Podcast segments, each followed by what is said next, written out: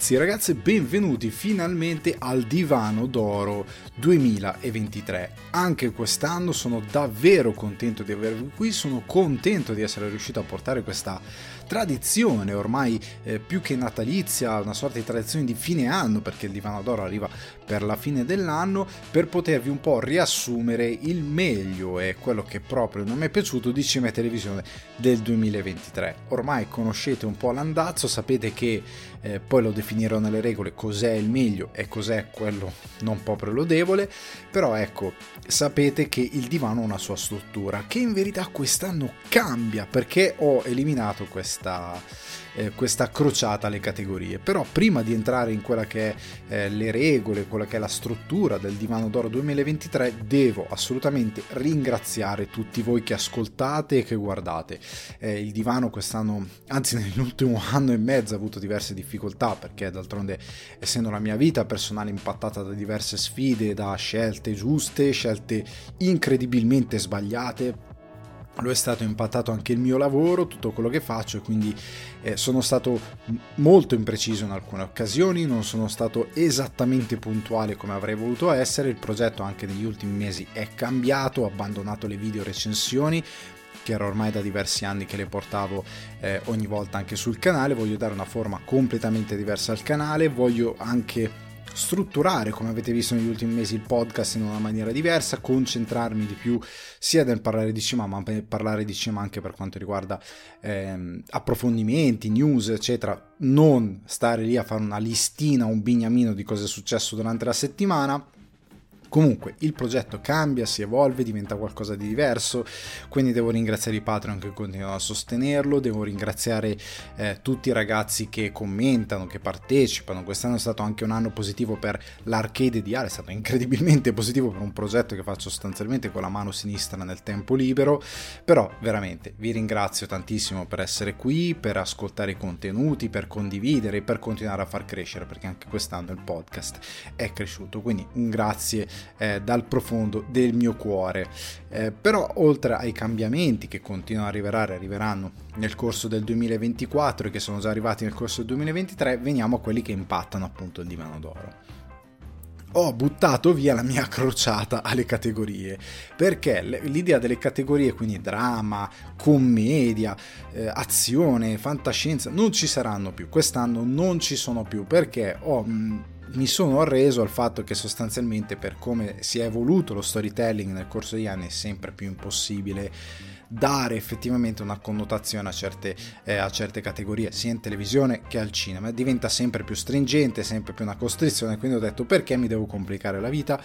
Quindi quest'anno avete una, se non ricordo male, se ho fatto bene i conti, una top 25 di film che ho gradito moltissimo. Quindi questo è eh, come al solito avete anche una serie di premi, quest'anno mi sono inventato una serie di premi per sottolineare le opere che secondo me sono più meritevoli e avete anche due tempi del divano come al solito, un, un primo tempo dedicato alla tv e il secondo tempo, quello più croccante per molti di voi, dedicato al cinema. Quindi così si dividerà il divano d'oro 2023 con tutti i suoi premi e tutte le sue cose belle assai Cominciamo con la televisione, facendo un recappone di quella che è stata la TV del 2023. Allora, è stata, devo dire la verità, una distre- discreta annata, anche se è stata contraddistinta da una serie di opere per me nulle. Ve ne ve ne enuncio alcune tipo Welcome to Chippendales, The eh, Macanai, Cooking for eh, Maiko House, Il premio del destino, una serie di serie che sì, magari sono fatte anche bene, che sì, hanno una storia anche che può essere interessante con del potenziale, con delle buone interpretazioni, ma che se non viene qualcuno a dirmi "Oh, devi andare avanti a guardarla, eh" non, non, è finita, sei al terzo episodio. Se non viene qualcuno a ricordarmelo, io me le dimentico, perché onestamente credo che a discapito di una grande production value c'è il problema che molte serie non hanno quel giusto gancio per attirarti. Welcome to Chippendale ha una qualità eh, ottimale, una, una serie girata interpretata molto bene, ma non me ne è fregato assolutamente niente a un certo punto di andare avanti. Me ne sono semplicemente dimenticato e l'ho droppata. Non c'è stato niente da fare. Ci sono stati anche dei buoni flopponi. Ci sono stati eh, la Marvel, ad esempio, che ha dovuto rivedere prevedibilmente tutto il suo modello televisivo che era già sbagliato a monte e si è criticato molte volte perché era completamente folle. La televisione è in un momento di grosso smottamento, se ne parlerà anche per il cinema. Le piattaforme streaming, soprattutto quelle aperte dalle major, stanno riducendo sempre di più il loro catalogo perché hanno realizzato di aver commesso un madornale errore di essere corsi allo streaming seguendo analisti e gente online che dovrebbe seriamente trovarsi una fatica e concentrarsi solo su quella e comunque in, in sostanza poi c'è stato anche lo sciopero dei sceneggiatori, lo sciopero degli attori e si è ridefinito tutto il panorama di cinema e televisione. Quindi è stato un anno di conflitti, ma un anno anche con ottime produzioni che hanno creato diversi fenomeni e quindi se ne parlerà. Partiamo, entriamo nel vivo del divano d'oro 2023 partendo appunto dalla televisione con il premio per le serie tv peggiori diciamo del 2023 con il premio Joy. Joy è lo spin-off di Friends concentrato su Joy Tribbiani, una delle sitcom, delle serie più brutte credo mai fatte della storia. Quindi quest'anno il premio è dedicato a eh, questa infamissima serie televisiva. In che cosa consiste questa categoria? Consiste appunto nel, in alcuni casi in delusioni, non per forza serie tv orribili, perché sarebbe anche troppo facile sparare sulla Croce Rossa, soprattutto perché io tante volte non ho tempo e voglia di dedicarmi a serie palesemente brutte. Comunque, le delusioni del 2023 e andando su di mm, più vado eh, avanti con la classifica più ovviamente il grado di, di degrado va a salire. E quindi partiamo da delle delusioni e poi arriviamo a delle robe che ho ritenuto veramente inguardabili. E il vincitore del premio Joy forse la cosa più inguardabile del 2023 e anche sotto livello produttivi è senza senso. Comunque questo è il meccanismo. Ovviamente devono essere serie che sono state distribuite a partire dal gennaio 2023, come per il cinema, siccome per motivi di produzione, per motivi appunto per potervi portare il contenuto a voi, io chiudo, diciamo, il televoto mio personale di cose che guardo al 20 dicembre, indicativamente. Quindi tutta la roba che non sono riuscito a vedere completare entro il 20 dicembre o che è uscita dopo il 20 dicembre entra è ca- papabile candidato all'annata successiva. Ve lo ricorderò anche per il cinema perché c'è un titolo dell'annata precedente che rientra in questa categoria. Quindi devono essere opere televisive che stanno in questo range. Perfetto? Partiamo. E partiamo con una serie discussissima che è The Idol.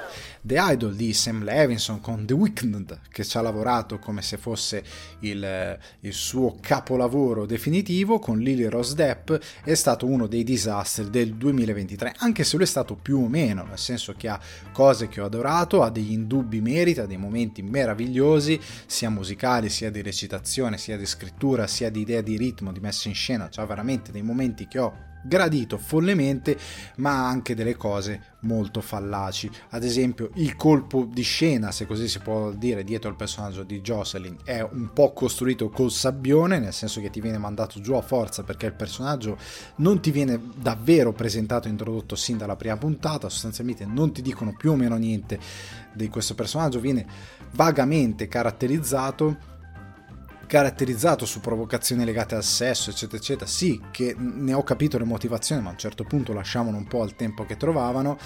Il personaggio non è raccontato a dovere, non si lega con lo spettatore o comunque non entra nello spettatore e poi tutto quello che va avanti ha un potenziale enormemente sprecato. Quindi The Idol in breve ne ho parlato sia su Patreon dove c'è un articolo pubblico per tutti, sia nelle puntate del podcast, è una serie che mi ha in parte altamente deluso ed è una delle cose meno riuscite del 2023.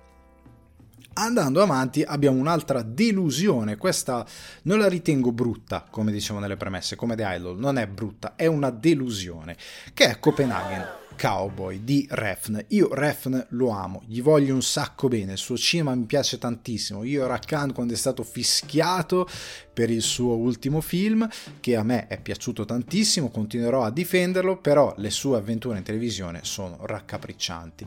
Eh, Too Old to Die Young non funzionava, è scappato da Prime, è passato a Netflix, ha fatto questa Copenhagen Cowboy che doveva ritornare a casa sua, io pensavo a Pusher, però più elevato per le idee di messa in scena, cose così, o più raffinato, ditelo come volete, in verità mi sono trovato davanti a un lavoro che mi fa dire Refn, ti prego, smettila, una via del racconto vuota, irritante, con dei tempi dilata- dilatatissimi che mh, sono una mancanza di rispetto secondo me verso lo spettatore, verso come si giostra una vicenda, chiunque sappia raccontare una vicenda vede quella cosa lì e non la può accettare, è una, cosa, una formula che va completamente rivista, io spero che cambi idea sul suo modo di fare un racconto seriale perché quel racconto lì non aveva niente di così interessante, appassionante, avvincente, di così...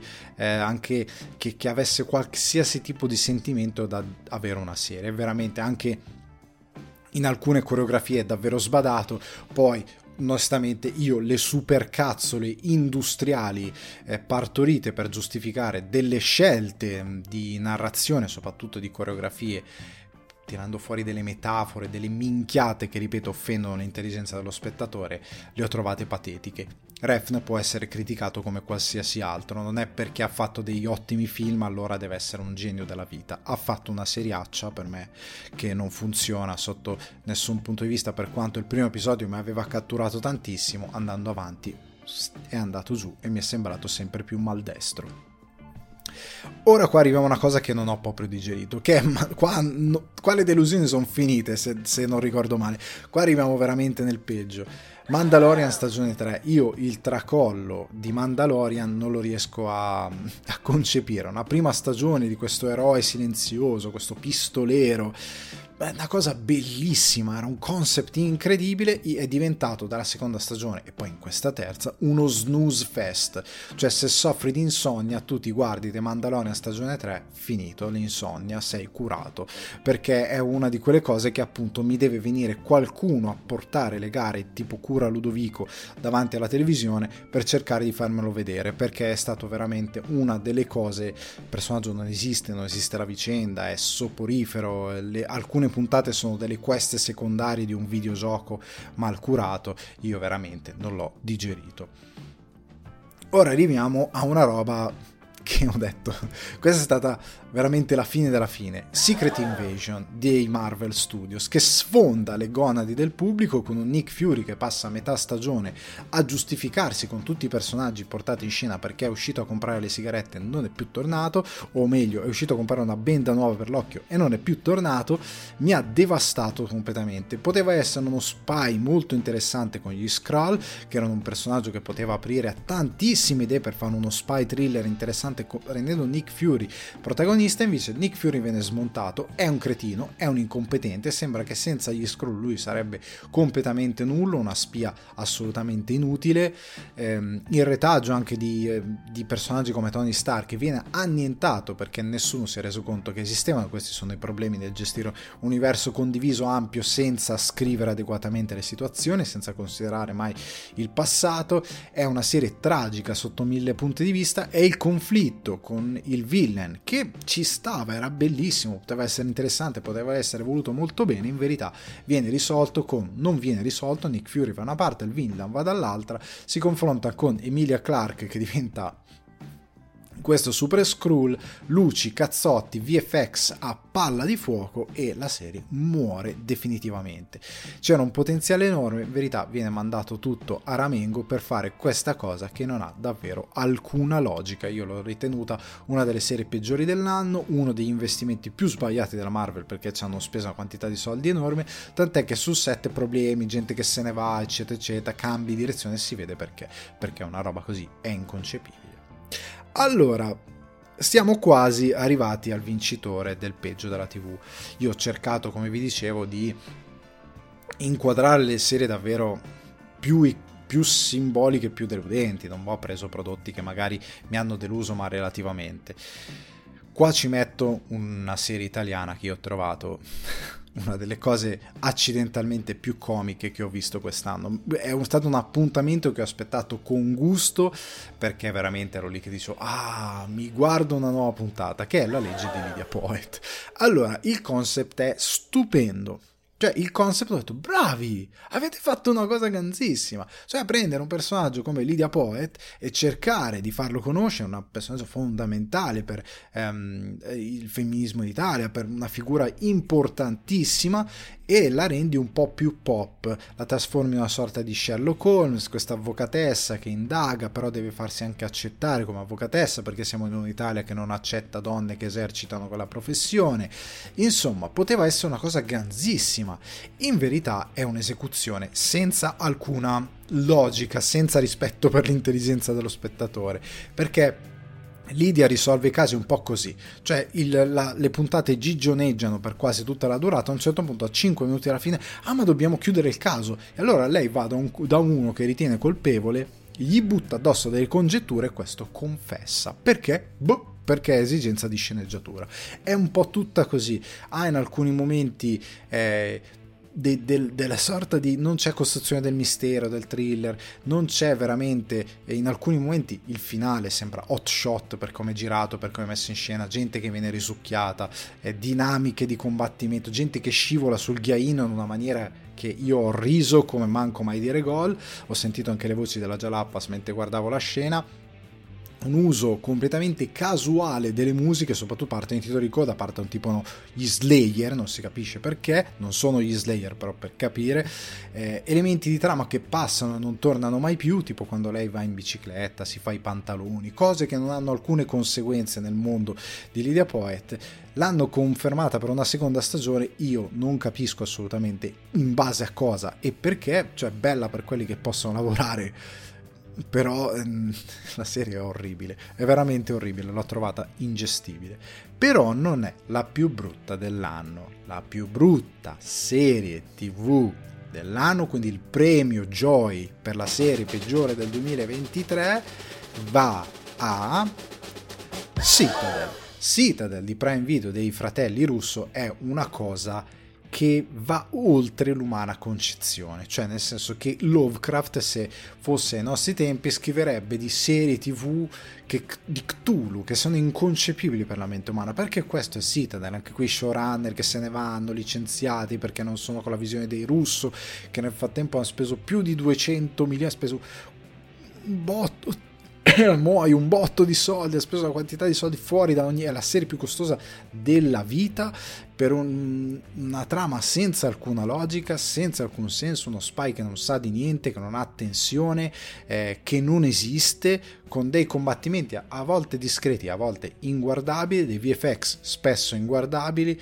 una narrazione ridicola con questi continui flashback e flash forward senza senso, come al solito i problemi di messa in scena, un protagonista che non è più una spia da anni, però ha la tartaruga, però allena i ragazzini e non c'è una giustificazione anche ha perso la memoria, sì, ma fammi vedere che ha dei, tipo Action Man, c'ha dei frammenti, qualcosa, no, niente, è, è, è proprio non ha idee, è svogliata, è è tutta da riscrivere, è tutta da riscrivere, un, person- un, un progetto ecco, che si voleva estendere a tutto il mondo, tant'è che fa- fanno quella italiana, non vedo l'ora di vedere cosa fanno anche con questo capolavoro in Italia, Citadel è veramente la cosa più brutta che ho visto quest'anno, noiosa, senza alcun senso, ci sono scene in cui ci sono personaggi che compaiono in campo ma non viene detto come, perché, perché sono lì, eh, è, è, terrificante, sono sfocati in secondo piano, ma tu vedi che ci sono e dici ma quelli lì non erano, come sono arrivati qui?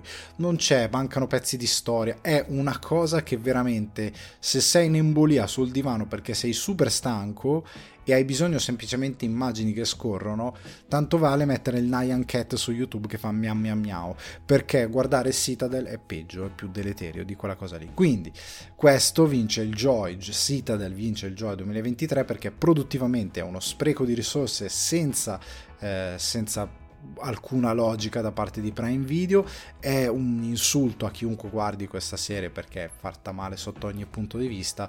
E se non fosse per i milioni e milioni perché questa costa più di un film blockbuster questa serie, eh, costa miliardi questa serie praticamente eh, se non fosse per questi milioni sarebbe anche brutta in, in molte altre eh, idee di messa in scena, semplicemente ha avuto dei gran soldi per costruire dei set, se no manco quello, sarebbe stato peggio anche sotto quel punto di vista, quindi almeno quello è stato messo a buon uso, però tutto il resto è veramente inguardabile, anche i VFX, c'è una scena con gli sci, la neve, oddio mio. Chiudiamo il peggio della televisione per passare invece al Played d'Oro 2023, che è il meglio della televisione. Anche qui si va in ordine di gradimento a salire. Più vado in su, più ho gradito. Ok? Questa è la logica. Partiamo dal, dall'ultima posizione andando poi andando a salire. Oggi va così. Allora, The Idol, vuoi dire scusami, aneurisma? No, non è un aneurisma. The Idol, come ho detto più volte, è la miglior serie del 2023 e la peggior serie del 2023. Perché per molte interpretazioni, per molte musiche, per alcuni temi, The Idol è effettivamente una gran serie. Sam Levinson, secondo me, ha fatto un grande lavoro. Gli attori hanno lavorato molto bene. Sono dei numeri musicali, dei momenti veramente fichissimi all'interno di The Idol. Quindi l'ho apprezzata tantissimo. Anche delle idee di messa in scena, di regia. Sam Levinson dirige molto bene questa serie.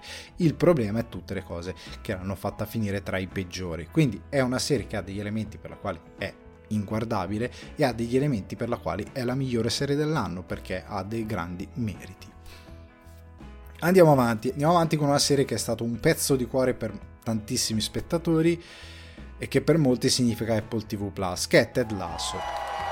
L'ultima stagione di Ted Lasso, un finale accuratissimo, ispiratissimo, magnifico in alcuni episodi, posso pensare all'episodio ad Amsterdam, l'episodio che è bellissimo, l'episodio di Hey Jude eh, con ehm, l'elaborazione del divorzio, il rapporto di Ted con suo figlio, una cosa straordinaria, sono dei momenti Ted Lasso della terza stagione veramente di altissimo livello, è una serie che ho amato tantissimo, eh, ho rivisto qualche giorno fa l'episodio speciale di Natale perché è, molto, è davvero molto bello, della seconda stagione però e veramente hanno concluso alla grande il viaggio eh, di Ted Lasso. Certo, c'è da dire che a tratti non è più brillante. Tanti criticano molto aspramente anche la seconda stagione, per me la seconda stagione non è così brutta come viene dipinta da alcuni, è una buona eh, stagione che io ho apprezzato. Questa terza stagione zoppica un po' in alcune parti, in alcune parti non è super brillante, non è come eh, l'inizio della serie, si vede nel loro anche i premi di ah, prima o poi uscirà la terza stagione, si vede che qualcosa non tornava nella produzione di questo show nell'ultima stagione, secondo me ehm, anche loro avevano percezione che c'era qualcosa che non andava fino in fondo, però l'ho amato, è stata una bella conclusione, a Ted Lasso gli vorrò bene per sempre, me la riguarderò anche nei momenti più tristi della mia esistenza, perché è una gran bella serie, è stato bello perché è successo. Andando avanti abbiamo in verità una docu-serie, perché io nella tv metto tutto, abbiamo una docu-serie e abbiamo una docu-serie eh, che è collegata a Ted Lasso perché si parla sempre di calcio, che è Welcome to Wrexham. Per chi non sapesse di cosa sto parlando è la storia di Ryan Reynolds e non mi sta venendo più il nome dell'altro che è uno delle star di Always Sun in Philadelphia, ehm, creatore di Mythic Quest, mi verrà in mente, non me lo sono scritto perché sono una bestia, perché no, no, sì, ma lui lo so. Ehm, eh, no, no, no, sto cercando di ricordarlo, non me lo ricorderò. Comunque, Welcome to Wrexham è la storia di questi due che comprano il Wrexham Football Club e loro cercano di riportarlo a splendore. Prima stagione bellissima, appassionante, è, stata una delle poche cose viste quest'anno che veramente ho guardato eh, con, con, tanto trasporto, nel senso che ero sempre lì dicevo ah, altro episodio, altro episodio, altro episodio, contrariamente a tante altre serie televisive non riuscivo a staccarmi dalla visione e ho continuato a vederlo. Obiettivo 2024 andare a Wrexham, obiettivo e anche secondo me raggiunto del calcio è stato quello di aver conquistato anche gli Stati Uniti perché ha fatto appassionare eh, Ryan Reynolds e... Um, non me lo sto ricordando il nome di lui, uh, McElhenney, McElhenney eh, il nome non me lo ricorderò. Comunque eh, è riuscito a far appassionare a due americani a questo gioco meraviglioso e mh, mm, andiamo tutti a Wrexham. Io ormai sono un tifoso Paul Mullins, Super Paul, Super Paul Mullins. Andiamo avanti con una serie italiana che è pesci piccoli. Pesci piccoli dei Jackal fanno quello che sanno fare meglio e sanno riuscire a prendere cose della loro vita, della loro esperienza, del mondo che li circonda per fare questa sorta di The Office italiano però ambientato eh, in un'agenzia di comunicazione, prendendo la loro esperienza. Ho sentito anche il podcast con ospite Francesco e Basta, tante cose sono prese dalle loro routine, dalle cose che gli sono capitate, quindi la storia di creativi in Italia che cercano di fare comunicazione, advertisement, eccetera, eccetera, in modo creativo però lavorando in un ambiente che è quello che è, con dinamiche interne appunto alla The Office, tant'è che c'è un episodio girato alla The Office che si chiama L'Ufficio, che è palesemente un modo per omaggiare l'opera di Ricky Gervais per omaggiare questo sistema di narrazione che loro non hanno scelto ma che gli ha permesso comunque di realizzare questa pesci piccoli che io ho trovato molto bello. Mi sono piaciute le loro follie mi è piaciuta la costruzione di questa comedy un tipo di comedy che serviva. Io spero che venga rinnovata. Al posto di fare sit ne fate 800 di pesci piccoli con il budget di Citadel ce ne fate 8 miliardi di stagioni fino, fino a che campane di Jackal. Meglio fare pesci piccoli che fare un'altra stagione di Citadel. Veniamo invece a Netflix, su Netflix, con una serie horror, horror che è The Fall of the House of Usher, la caduta degli Usher, di Mike Flanagan, che torna omaggiando Poe e alcuni dei suoi racconti attraverso questa um, serie appunto che parla della caduta della casa degli Usher, che ho trovato molto appassionante, molto avvincente, fa riflettere sulla vita, sulla morte, sul, sulla crescita, su come si um, può diventare incredibilmente avidi per tutti i motivi sbagliati e poi pagarlo eh, col, con eh, l'incedere della vita e della morte, non puoi scappare da certe cose, poi era molto legato a questi temi, vengono riportati molto bene da Flanagan ed è stata una delle serie che più mi ha appassionato di quest'anno. Horror ne ho visti pochi quest'anno al cinema, nessuno mi ha sorpreso particolarmente, ma questa serie mi è piaciuta davvero davvero molto e quindi ho deciso di premiarla perché è stata una bella miniserie. Successivamente, che però mi è piaciuto di più, troviamo Questo mondo non mi renderà cattivo di Zero Calcare che un po' ritornando a macerie prime e altre sue opere racconta le miserie e le macerie di una società allo stremo che eh, sostanzialmente sta strozzando fino alla fine i suoi ragazzi, sta strozzando fino alla fine eh, quello che dovrebbe essere il futuro dell'Italia, non c'è più prospettiva, c'è una generazione ormai che si dichiara fallita e sconfitta perché non è riuscita in niente di quello che voleva fare, che sta allo stremo, eh, si parla di, ehm, anche dei conflitti sociali da dove si basano, ecco Zero Colcare una delle cose migliori che riesce a fare è riuscire a prendere un personaggio che a lui è molto vicino e trasportarlo in una logica estremista, in un tipo di eh, narrazione che si lega a degli uomini magici, a delle soluzioni di rabbia e di odio partendo da una persona che sostanzialmente è un estromesso da tutti gli altri, è uno dei tanti dimenticati, perché tante volte tra di noi ci dimentichiamo a vicenda, esattamente come si dimenticano anche di altre persone eh, che stanno molto all'odio. Quindi le radici dell'odio, le radici ehm, di alcune forme di eh, estremismo, di razzismo vengono analizzate, tanti sistemi complessi all'interno della nostra società vengono ben portati all'interno di questa serie. Questo mondo non mi renderà cattivo, mi è piaciuta tantissimo e secondo me Zero Calcare ha dato una bella risposta risposta si è confermato molto bene.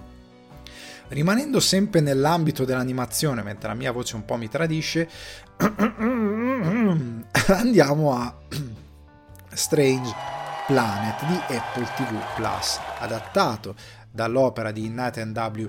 Pile, pile, bello, sei freddo, ti metti il pile. Comunque, scusate, eh, questa sera adattata a Dan Harmon è un bellissimo specchio sul nostro mondo. Noi guardando a un mondo alieno alternativo eh, abbiamo questa sorta di serie tv zen per ritrovarci. Non c'entra niente con Ricco e Morti, Solar Opposite, non c'entra niente perché è tratto da un'altra opera, come dicevo, che si chiama appunto Strange Planet e parla di questo mondo alternativo alieno rispetto al nostro che assomiglia molto al nostro ma ha tante differenze, tipo non so, eh, loro i soldi li chiamano currency, loro quando devono dire grazie dicono gratitude, tutte queste queste cose qui. È molto particolare perché è un modo, ci sono dei personaggi ricorrenti che si incontrano, che si intrecciano, ma è una storia sostanzialmente molto ampia per eh, cercare di raccontare alcune nevrosi del nostro mondo. È veramente una serie quasi per fare eh, psicoterapia, molto interessante. Episodio a 25-30 minuti, l'ho, l'ho amata tantissimo. Strange Planet è una delle cose più belle che ho visto quest'anno sia in animazione sia su Apple TV.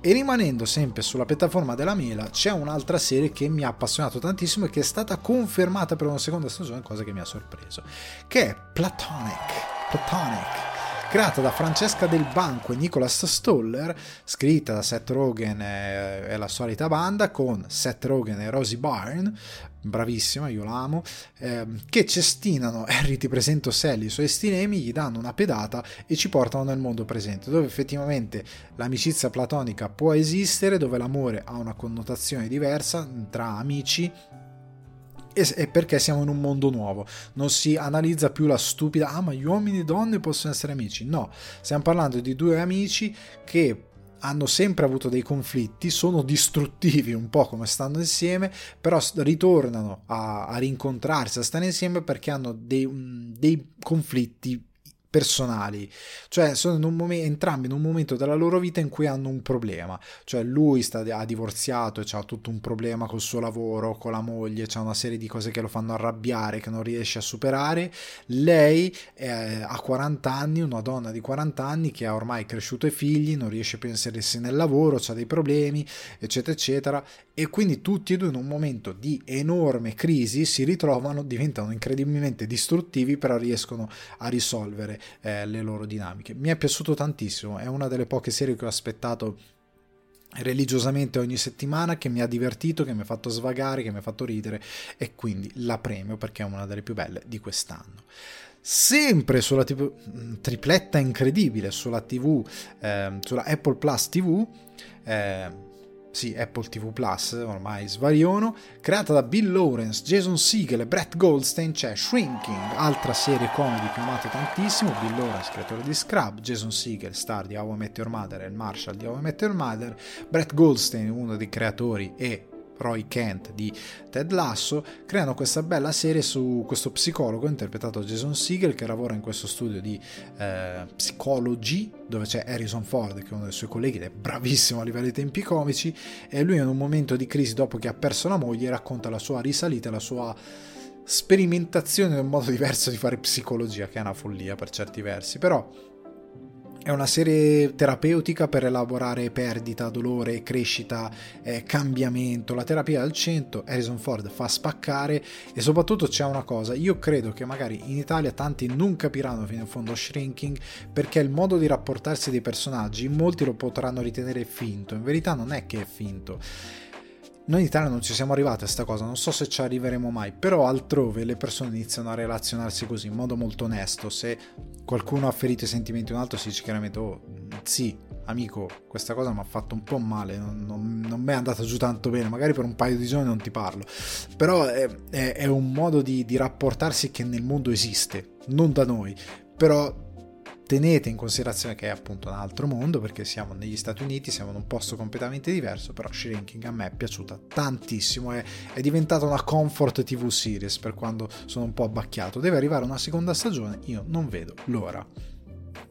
Ora fuggiamo da Apple TV Plus e torniamo su Netflix perché abbiamo una menzione molto importante che vince anche un premio. È Blue Eye Samurai che vince il premio Matt Groening per la miglior serie animata del 2023. Questa serie diretta da Jane Hu ci porta nel periodo Edo eh, del Giappone, periodo in cui il Giappone si chiude completamente agli stranieri, nel quale c'è questa eh, samurai dagli occhi blu, quindi palesemente figlia di stranieri ehm, o comunque mixed race, che cerca vendetta. È bellissimo a livello di animazione, bellissimo a livello di storytelling, c'è violenza molto esplicita, c'è sonorità, c'è sesso, eh, ci sono anche dei momenti in cui la storia uh, è pesantina, ti dà dei, be- dei, bei, dei bei, ti mette due dita degli occhi, è molto, è molto esplicito sotto certe cose. Bello, mi è piaciuta veramente tanto, me ne sono innamorato appena iniziato a vederla. L'unica cosa che non capisco è non capisco perché la gente non va per strada gridando con le katane nelle orecchie e in bocca dicendo che bella sta serie!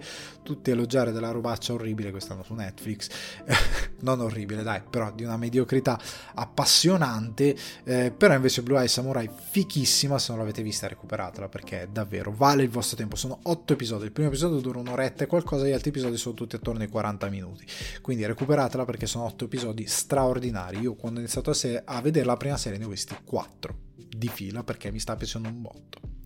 Ora, altra nuova new entry, una nuova serie che mi è piaciuta un sacco, che anzi deve arrivare l'ultimo episodio, però ve la porto già perché so che difficilmente mi deluderà sul finale, che è A Murder at the End of the World. Mystery del 2023, tra tutte le serie Mystery che sono uscite, quelle sono uscite, questa è la migliore di quelle che ho visto, è una sorta di 10 piccoli indiani con Emma Corrin e Clive Owen, con lei che fa una sorta di moderna Sherlock Holmes, eh, una, è una quella che si dice online sleuths, quindi quelli investigatori online, speculatori che cercano di risolvere i cold case, ma lei effettivamente è dotata, lei è capace, molto capace, figlia di un... Um, quelli che fanno le autopsie, adesso non mi vedi, un coroner, figlia di un coroner, ha un intuito, un'intelligenza molto sviluppata, è una hacker, è una coder, in parte. Comunque sta di fatto che questo personaggio mi ha invitato da questo Clive Owen, che è il CEO di un'azienda rivoluzionaria che fa questo retreat, questo raduno in cima al mondo, alla fine del mondo letteralmente, però c'è un omicidio, iniziano a succedere cose e lei indaga e parte tutta una cosa che va nel suo passato, che collega diversi personaggi ed è davvero appassionante, ben girata. Emma Corin è un dono del cielo, veramente è bravissima, è stupenda in tutto quello che fa all'interno della serie, l'ho amata, è bravissima e il fascino del giallo è ancora possibile nonostante il, il cambiare dei tempi. Ora, torniamo su Apple TV Plus con un'altra serie che vince un premio, che è Lezioni di Chimica, che vince il premio One Shot come miglior serie eh, limitata. Sostanzialmente questa, ehm, questa serie per di Apple TV Plus, appunto con Brie Larson, protagonista bravissima, che ritorna ad esercitare le sue enormi capacità di attrice, che tratta dell'omonimo romanzo, è adattamento dell'omonimo eh, romanzo e parla di questa, questo personaggio inventato, questa Elizabeth Zott, che è una sorta di Julia Child della televisione degli anni 50, però alternativa. È una sorta di divulgatrice scientifica attraverso la cucina, perché lei è una chimica che però per XY ragioni eh, non riesce a far stare all'interno del mondo della chimica, che è innamorata, eh, si innamora a un certo punto di questo chimico geniale e brillante, però succedono XY cose e lei si ritrova a, a fare la host di questo programma di, di, di cucina in televisione, che però è un modo per parlare di femminismo, un modo per parlare di come la società ha limitato tantissimo le donne è un modo eh, per parlare di eh, battaglie anche sociali perché c'è un altro personaggio eh, nero che combatte per le battaglie sociali per, per, la sua inclusione nella società ed è un'avvocatessa nera negli anni 50 è un casino. Eh, insomma ehm, parla della forza che hanno le persone e del mutamento del cambiamento perché nella chimica eh, nulla come era nulla si crea tutto si, nulla si distrugge ma tutto si trasforma. E noi si trasformiamo con la chimica. C'è un momento straordinario una serie che ho trovato mi ha appassionato tantissimo, l'ho aspettato ogni episodio, l'ho divorata ehm, e mi è piaciuto tantissimo il concetto legato a un certo punto a grandi speranze, perché c'è un personaggio che legge, rilegge, rilegge grandi speranze, gli viene chiesto perché e lui dice questa cosa bellissima, ho fatto anche la recensione in podcast di questa meravigliosa serie, lui dice questa cosa straordinaria che eh, noi, no, i libri non cambiano, le opere non cambiano, questa cosa si può adattare anche al cinema, siamo noi che cambiamo e quindi io lo continuo a rileggere perché ogni volta c'è qualcosa dentro di me che cambia e che quindi mi dà una nuova prospettiva su questa stupenda opera. Serie meravigliosa, io l'ho adorata, lezione di chimica, se non l'avete vista su Apple TV Plus recuperatela perché è una delle serie migliori dell'anno. E ora, prima di sederci sul podio, prima di eh, andare sul podio di questa eh, prima parte eh, del Divano d'Oro 2023 per il Play d'Oro, do alcuni premi speciali. Il primo premio è il premio Peter Falk all'interprete simbolo del 2023, Peter Falk, il tenente Colombo per, per, chi, per i babbani, e questo premio lo dedico a Pedro Pascal per il suo Joel Miller e a Brie Larson per Elizabeth Zott. Per me sono stati gli interpreti simbolo di questo 2023. P- Pedro Pascal perché era ovunque, cioè Pedro Pascal c'è stata questa esplosione quest'anno, è diventato lo sugar daddy anche un po' troppo a un certo punto, poverino, eh, perché un'ossessione un po' troppo morbosa verso il buon Pedro, che è un bravo attore. Però lui è riuscito a incarnare questo personaggio meraviglioso alla stragrande. Brie Larson perché secondo me la sua interpretazione di Elizabeth Zott è stupenda, perfettamente dei tempi, è un po' il c'è ancora domani americano, questa lezione di chimica. E secondo me loro due sono i volti della TV del 2023. Contestualmente devo dare un altro premio, che è il premio David Lynch e Mark Frost al miglior showrunner. E lo vince, in tutta sincerità, Craig Mason, per l'adattamento della serie TV The Last of Us, che avete capito ormai sarà nel podio, da qualche parte sarà lì nel podio. Però questa serie adattata meravigliosamente, adattare un videogioco per quanto narrativo, molto narrativo come The Last of Us, non è mai facile. Di esempi orribili ne abbiamo un sacco. Era facilissimo adattare, adattare Uncharted, eppure hanno fatto una monnezza. Craig Mason non solo lo adatta, ma applica un livello di, di scrittura e di evoluzione di alcuni concetti la scena di apertura del primo episodio con quel salottino di scienziati che parlano dei funghi se dovessero evolversi, rialzarsi le temperature, è incredibile, ha gelato il sangue a chiunque, quindi Craig Mason ha fatto un grande lavoro, secondo me ha fatto un lavoro straordinario, ho seguito anche tutto il podcast di loro che ne parlano, hanno fatto un lavoro meraviglioso lavorando anche con Neil Druckmann. Incredibile, è indubbiamente il miglior showrunner secondo me del 2023. Ora, il premio alla migliore piattaforma del 2023. A chi lo devo dare? Lo devo dare ad Apple TV Plus perché, raga, io lì per lì inizialmente dicevo lo do a Netflix. E che devo fare? Lo do a Netflix. Perché lo do alla piattaforma di Elgato? Elgato? Sì, di Elgato. Perché la varietà di, di, contenuti è fuori ogni scala. Netflix è proprio una TV. Adesso per Natale c'ha 772 film di Natale e serie, cioè negli ultimi 10 giorni 15 giorni prima di Natale hanno aggiunto una quantità di contenuto, puoi vedere film di Natale al vomito, di ogni forma, belli, brutti, mediocri, tutti li puoi vedere, qualsiasi cosa, perché quest'anno ha prodotto una quantità di docuserie, quella su Beckham che ho creduto tantissimo, quella su Robbie Williams, ora un contenuto che non sono riuscito a mettere, Carol at the End of the World, che eh, non sono riuscito a finire in tempo prima di registrare per una ottima serie eh, animata sulla fine del mondo e su come questo personaggio ci si approccia. Insomma, anche coi film, eh, poi ce ne saranno alcuni anche in classifica. Netflix fa un lavoro a 360 gradi incredibile. Ha la monnezza, ha la roba nel mezzo e ha della roba veramente di grande livello. One Piece, che è stato un fenomeno quest'anno. Volevo darlo a Netflix, però poi ho detto no, fermi tutti. Così lo vince tutti gli anni. o, meno, o meglio, è quasi sicuro che lo vinca tutti gli anni.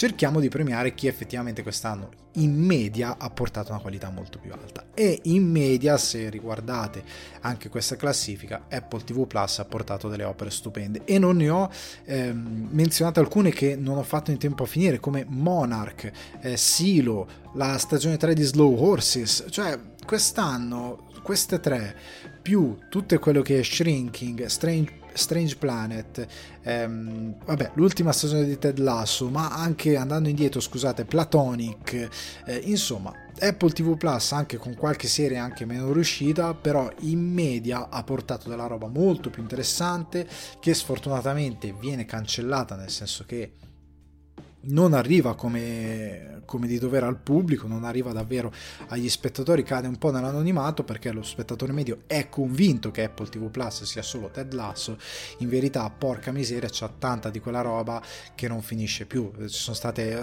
anche il film Spirited di Natale che è uscito l'anno scorso con Ryan Reynolds e Will Ferrell, è sempre lì, me lo sono rivisto, è bellissimo, sono altre serie che non vengono mai eh, a galla perché Apple non le promuove, ma la qualità delle opere in media è infinitamente più alta. C'era anche un'altra serie horror stupenda, anche lì non ho finito in tempo di vederla, magari la menzionerò qui e là durante i podcast del 2024, però per portare l'attenzione veramente una piattaforma che fa un lavoro incredibile che lei stessa si danneggiano pubblicizzandosi ed è una follia. Comunque Apple TV Plus per me quest'anno ha fatto un lavoro incredibile a livello di produzioni, quindi chapeau chapeau di Natale e vince il premio come miglior piattaforma del 2023. La peggiore? La peggiore non lo do, sapete, mm, mi sto ammorbidendo invecchiando, la peggiore, però sapete che Paramount Plus sempre comunque per me, sempre la peggior piattaforma finché non si daranno una regolata, eccetera, eccetera. Comunque, andiamo a questo punto al podio delle migliori serie del 2023 partendo da The Bear stagione 2. Allora, io ho trovato The Bear stagione 2 fichissima, mi ha appassionato eh, enormemente. L'ho trovata molto più rifinita dalla prima stagione, anche a livello di scrittura di personaggi, più accurata, più nevrotica, eh, con più attenzione a Chicago, più vicina ai personaggi. Ehm, il viaggio a Copenaghen, che è una cosa super puntuale, perché Copenaghen negli ultimi anni chi segue la cucina, la ristorazione è diventato un hub culturale incredibile per la cucina, per la sperimentazione, sono delle cose fantastiche. Eh, Nord Europa si sta muovendo tanto, anch'io paradossalmente spostandomi da Dublino all'Italia io ho perso un sacco di cose che non trovo più che non si fanno più qua e che quei pochi che le fanno le copiano dal nord Europa parlando di panetteria, pasticceria, cose così. Fanno delle cose incredibili si sperimenta veramente tanto un'attenzione al cibo molto più ampia anche a livello di offerta. Io avevo molti più posti dove mangiare in Irlanda che qua. È un paradosso lo so però è così. Comunque The Bear anche quell'episodio di Natale incredibile con Jamie Lee Curtis, Bob Odenkirk, un episodio straordinario, recitato meravigliosamente con un eh, livello emotivo veramente altissimo che mi ha coinvolto questo, ho amato la, la, la, questa parabola di, Ka, di Carmen come gli stiamo vicini come stiamo vicini anche a lei quella ragazza stupenda che incontra. È è una stagione che ho amato tantissimo. Mi è piaciuta Chicago, mi sono piaciuti loro, mi è piaciuto tutto. Mi è piaciuta anche la parabola del, del cugino, che chiamano Cucido, cretino che viene mandato nel ristorante stellato con questo cameo di Olivia Colman che pulisce funghi per 7 ore. Però l'ho trovato bellissimo. Mi è piaciuto veramente tutto. The Bear stagione 2, sontuosa. Ora Altra serie incredibile del 2023 che vince un premio è La Fantastica Signora Mason nella sua stagione finale. Il premio Breaking Bad per il miglior finale di serie dell'anno ehm, è una conclusione molto più a fuoco della precedente stagione di La Fantastica Signora Mason che mi aveva lasciato un po' così pur essendo straordinaria. È una delle migliori serie del 2023, una conclusione straordinaria, bellissima. Ho adorato proprio come ha chiusato tutti i personaggi, ho adorato come ci ha portato ehm, avanti nel tempo pur continuando la narrazione eh, per, fa- per, mettere eh, per portare a termine il flusso del viaggio di, di Midge, di tutti i personaggi e ho adorato re- come sempre la regia, la messa in scena, la recitazione, la scrittura veramente qua eh, da palladino, Amy Sherman palladino. Allora i palladino in generale ma lei in particolare. La scrittura, la regia degli episodi, raga, non si può prescindere da, da, da questo genio televisivo che finalmente gli hanno fatto fare perché una mamma per amica a un certo punto lei si era allontanata, limiti, cose. Finalmente le hanno fatto fare una cosa come la voleva lei dall'inizio alla fine, la fantastica signora Mason, raga, eh, soprattutto per chi ama la stand up comedy, per là fuori tutte le donne che magari anche vogliono eh, guardare a questo eh, mezzo di intrattenimento, lo amano cavolo, la fantastica signora Maisel è da guardare perché c'è un po' di storia della stand-up comedy, perché ci sono dei personaggi con una scrittura straordinaria. Per me, chiunque voglia studiare sceneggiatura deve guardarsi questa serie, perché, ma anche regia messa in scena, guardatela perché è incredibile.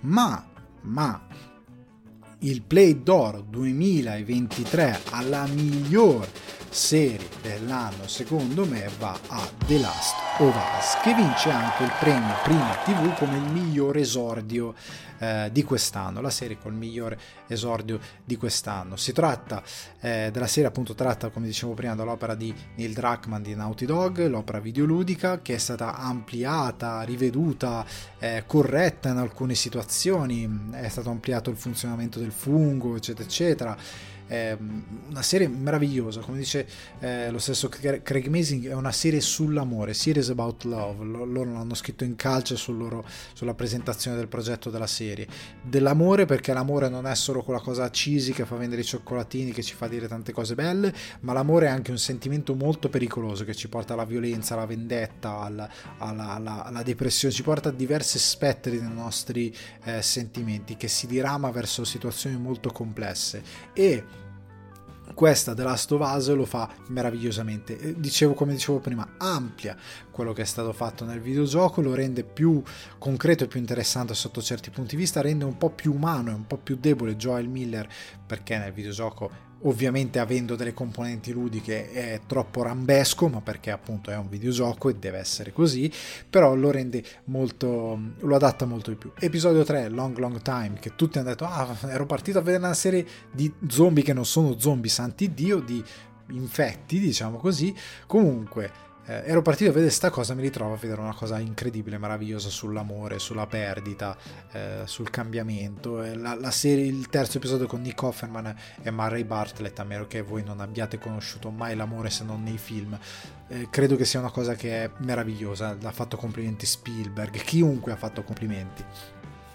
Poi ho letto anche delle critiche, ah, ma parla di eh, personaggi gay, il regista di quell'episodio è gay, lo sceneggiatore si è rivolto al regista, al direttore della fotografia, a uno dei due interpreti che è Murray Bartlett, che è omosessuale, per cercare di essere quanto più rispettoso della visione, dei rapporti, di essere più che rispettoso anche... Eh, realistico, essere effettivamente fedele ai rapporti umani eh, che si creano in queste situazioni, quindi io l'ho trovato un lavoro straordinario, ma in generale tutta la serie è bella, l'episodio finale è un colpo al cuore. Quindi il play d'oro va a The Last of Us. A questo punto, ragazzi e ragazze, dichiaro qui fine primo tempo e ora riprenderemo tra poco con il divano d'oro dedicato al cinema.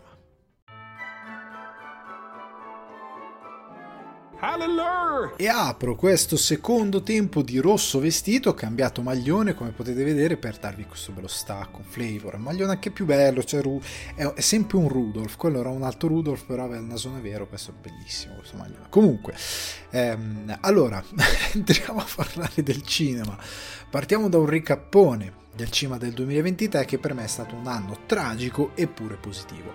Tragico perché l'esperienza in sala in Italia è deleteria per la vita intelligente e pacifica sul globo terracqueo, è incredibile, ogni volta che vado al cinema c'è qualcuno che deve leggere i messaggi, qualcuno che deve giocare a un proto Candy Crash, soprattutto non dite eh, sono i ragazzini, no, non sono i ragazzini, molto spesso sono i boomer del cazzarola, questa gente over, over 50 che si comporta come dei ragazzini rincretiniti e passa il tempo al cellulare a guardare Whatsapp con questi tu dici c'è il tema notturno, no, c'è il tema bianco per spaccare gli occhi a chiunque, anche uno che sta al cima di fianco, vede il glare di quel cazzarola di cellulare. Comunque, eh, ci sono state anche il sistema distributivo è delirante, eccetera, eccetera. Gli orari molto spesso sono proibitivi e senza senso, quindi sotto questo punto di vista è stato un anno non proprio positivo. Andare al cinema in Italia non è sempre gradevole gli anni, la parte positiva, ecco, gli anni positivi, cioè gli anni, vabbè, comunque la parte positiva invece è dedicata al fatto che da appassionato osservatore del cinema eh, in generale, ma anche del cinema italiano, è stata una bella annata. C'è ancora domani al secondo posto degli incassi dell'anno, è entrato nella top 10 degli incassi dei maggiori incassi italiani.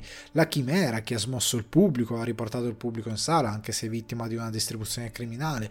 Io Capitano e Comandante che hanno un po' incalzato gli spettatori. Eh, la lunga notte del no, la notte l'ultima notte d'amore, eh, Adagio, un film molto bello, molto riuscito se avete ascoltato i podcast mi è piaciuto tantissimo, insomma, evento che hanno risvegliato il pubblico in generale, con dei blockbuster che hanno floppato platealmente, alcuni un po' meno platealmente, sono veramente pochi blockbuster quest'anno che sono riusciti ad andare in positivo e a creare effettivamente un, un ritorno molto positivo per gli studi. I Guardiani della Galassia è uno dei pochi, molti altri sono arrivati appena appena, tantissimi hanno floppato.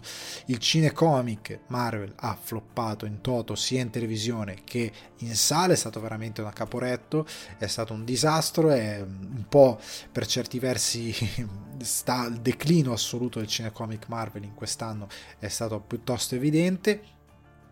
Ha dominato il Barbenheimer, questo evento incredibile che ha riportato al cinema una quantità incredibile di persone sia negli Stati Uniti sia eh, in Italia. Come si, come si, dice spesso, bisogna creare gli eventi e questo è stato un evento un po' fortuito, però eh, un po' pensato, molto fortuito per quanto mi riguarda, però che ha portato molta gente in sala. Ovviamente noi in Italia l'abbiamo mancato perché Barbie poteva uscire al cinema in quel giorno, ma Oppenheimer no, Oppenheimer doveva uscire ad agosto, non si sa per quale ragionamento, però Oppenheimer doveva uscire, scusate, do, dopo, dopo agosto, dopo.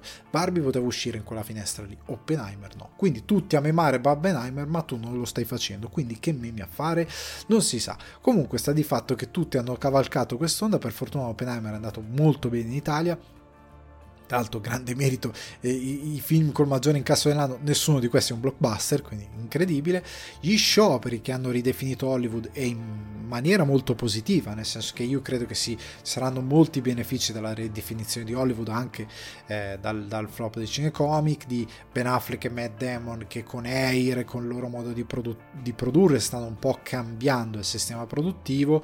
E insomma quest'anno i Nostradamus delle mie balle che hanno passato anni a dire il cinema è finito, è tutto streaming, eh, non si andrà più in sala, smettetela con queste cose, sarà solo blockbuster, poi anche i cinefili, ecco è tutto blockbuster, non c'è arte al cinema, non si fa più niente. Quest'anno è stato tutto l'opposto, ma è da un bel po' che è un po' tutto, un paio d'anni che è un po' tutto l'opposto.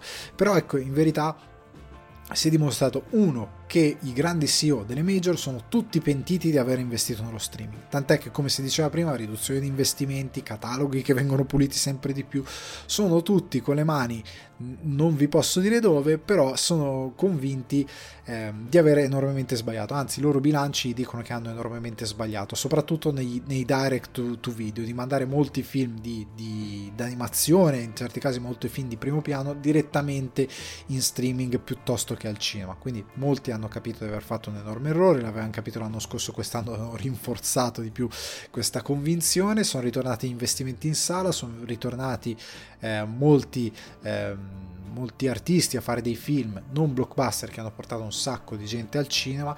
Insomma eh, chi ancora per me parla di sopravvivere allo streaming del problema dello streaming del pubblico che non va in sala secondo me ha perso di vista il fatto che Molte opere esistono, molte soluzioni ci sono, c'è il Cimatroisi che in Italia, all'estero queste, questi modelli esistono già da un bel po', è uno dei modelli che fa capire come bisognerebbe portare l'esperienza al, al, pubblico, che le sale andrebbero un attimino riviste, comunque il cinema è vivo, sta benissimo, non, non sta morendo per lo streaming, bisogna imparare a lavorare in una maniera diversa. E ora, andiamo un attimino al, al, al, al, vivo di questa puntata e partiamo dal premio di questa puntata, di questa parte del divano d'oro, non ce la posso fare. E partiamo con il premio Ed Wood. Perché il premio Ed Wood? Perché parlo dei peggiori, diciamo, film del 2023, come prima sono anche delle delusioni. Come sempre le regole cosa sono? Film, film visti o usciti nel 2023 sono usciti in sala o in alcuni direttamente in streaming un ordine ovviamente crescente di male, i primi sono delle delusioni, andando su c'è proprio il degrado. Però ho cercato di evitare l'ovvio ove possibile e per questo ho incluso delle delusioni.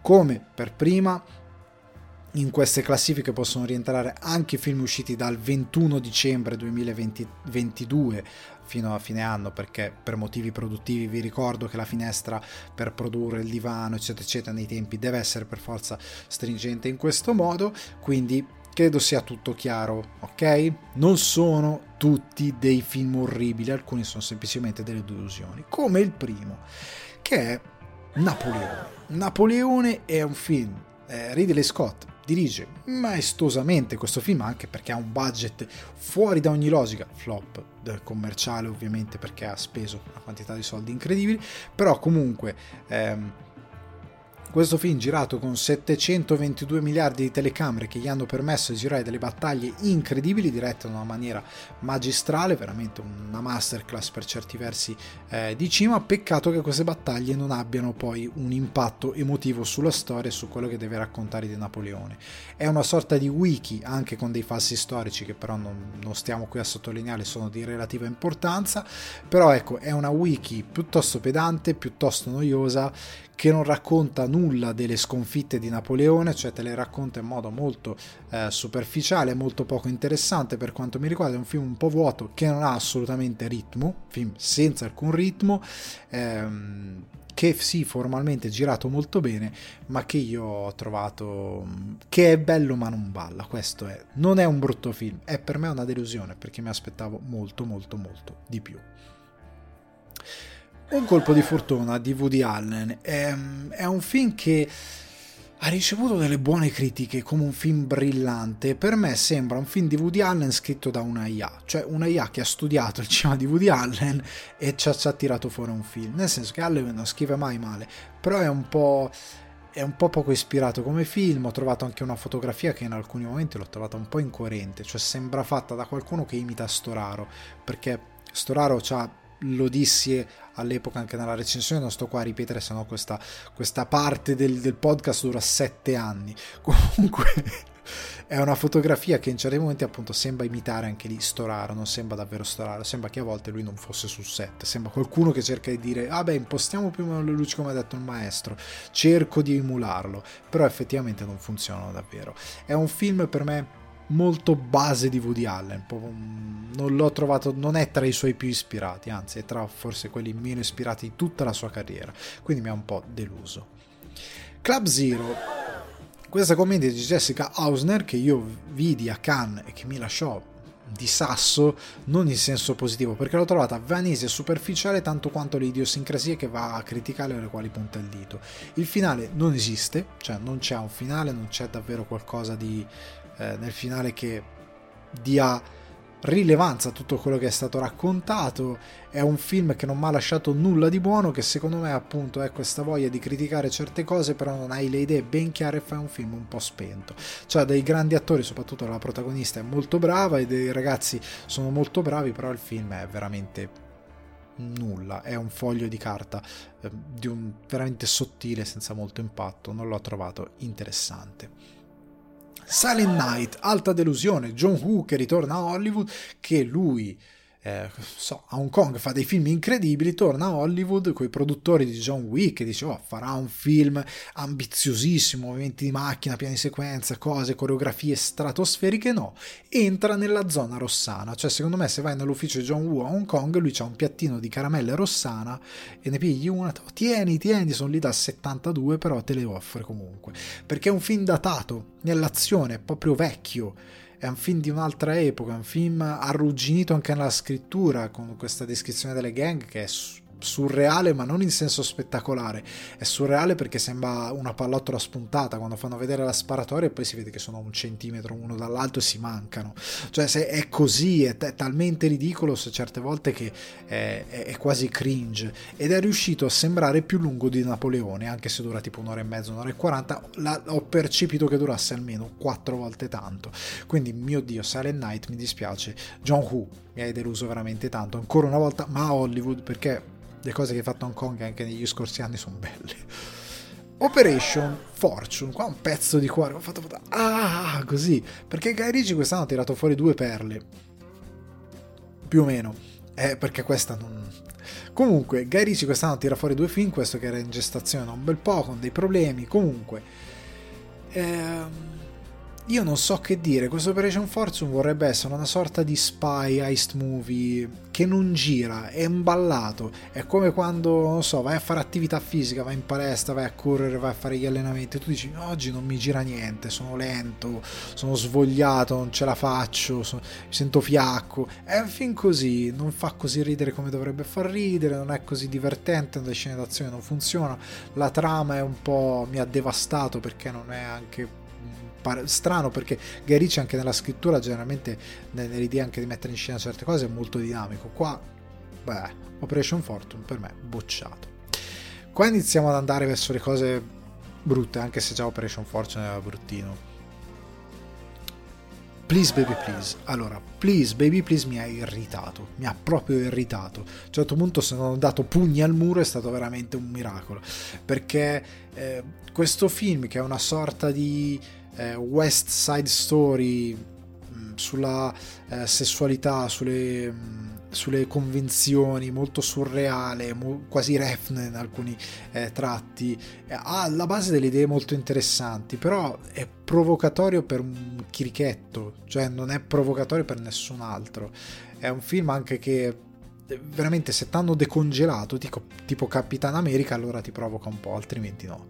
Cioè è un film anche che poi nelle idee proprio di realizzazione di messa in scena prima di arrivare a fare certe cose fuori di testa anche un po' che vuoi magari avere delle aree surreali linciane di, de- devi essere capace di padroneggiare il mezzo. Questo è un film che io capisco anche il basso budget che puoi aver avuto però cambia idee perché eh, tante volte è tutto super posticcio è non funzionano le cose, cioè proprio è sbadato, è maldestro, non, non, non funziona, è un film che proprio non gira, che vuole essere, ecco, è uno di quei pochi casi in cui il termine pretestuoso, che a me non piace, qua ci sta, è proprio pretestuoso, vorrebbe sentirsi chissà che cosa, in verità un buon regista si vede nella mancanza di budget, cioè ho poco budget e mi devo perché è un lavoro di ingegno il lavoro creativo. Eh. Non è eh, se, non se ci avessi soldi farei Star Wars. Eh sì, se non ce li hai fai un'altra cosa. Quindi ti devi ingegnare. Se non sei in grado di ingegnarti, sei anche molto pretestoso perché te la credi caldissima e te la senti caldissima, viene fuori Please Baby Please, che è un film veramente. Ne parla anche in puntata in recensione, non si può vedere. Flora and Son. Qua io John Carney. John Carney a me ha fatto fare anche un bel viaggio. Questo è su Apple TV Plus. Nel senso che mi hai riportato a Dublino quartieri che conosco benissimo, zone che conosco benissimo, scorci che ho visto tante volte. Mi ha fatto piacere, mi sono sentito un po' a casa. Però il film, a un certo punto mi aspettavo partisse la sigla di pomeriggio 5, The smile on your face, na na na, col logo, con tutte le immaginine sul logo dei canali 5. È proprio un, un film da TV, ma nel senso più dispregiativo possibile perché ormai serie TV e film TV sono molto più elevati di questa roba qui ok? È proprio un film piattissimo. John Carney, ca- capisco la musica, ti piace, ma cambia, cioè fa, inventati una cosa. Cioè qua proprio inventiva zero. C'è un Jazz of Gordon Levitt in collegamento Sky una volta Skype una volta su set, sprecatissimo. È un film che a tratti è senza logica, è svogliato sai fare altro, sarebbe il caso di dimostrarlo, perché prima di insultare tutta Hollywood come hai fatto anni fa con Begin Again, sarebbe il caso di dimostrare di saper fare qualcosina di diverso, di, di più, perché non si può fare sempre lo stesso film e arrivare così tanto a dimostrare di aver finito le idee, cioè perché qua proprio idee non ci sono. Questo film mi ha sconvolto, che è Hypnotic. Hypnotic è Robert Rodriguez che eh, sta camminando per casa, scivola su una copia di Shark Boy e Lava Girl, sbatte la testa e si risveglia Jonathan Nolan. O meglio, si risveglia convinto di essere Jonathan Nolan e Christopher Nolan in un'unica persona, con le due voci che gli parlano. E Hypnotic è sostanzialmente un film che sembra scritto da uno studente di cinema fissato con Nolan che decide di fare una sua Nolanata. Ok? E fa un disastro. È un disastro, è un film debole in sceneggiatura, in regia tante volte, è un sci-fi dei primi anni 2000, non so se avete presente cosa intendo, quelli che durano un'ora e mezza, che hanno quella struttura proprio a tre atti, a compartimenti stagni basilare che intuitiva anche allo spettatore più distratto. Eh, che è veramente un template di storie. Storie così ce ne sono altre 600, sai già che puoi andare da quel personaggio, puoi andare da quell'altro. È veramente un film svogliato, in alcuni casi anche poco ispirato nella regia, proprio dei primi anni 2000, che vorrebbe anche fare qualche piccola reference simpatica, ma è un disastro. Ben Affleck, perché hai fatto sto film? Perché hai recitato in sto film? Veramente non te lo meritavi. Ora, altro film che mi ha fatto dire cosa cazzarola sto guardando è Dogman di Besson che non fa il canaro italiano, non fa la sua versione, fa un'opera sua originale, decide che Joker non lo ha visto nessuno, l'ha visto solo lui ed è piaciuto solo a lui.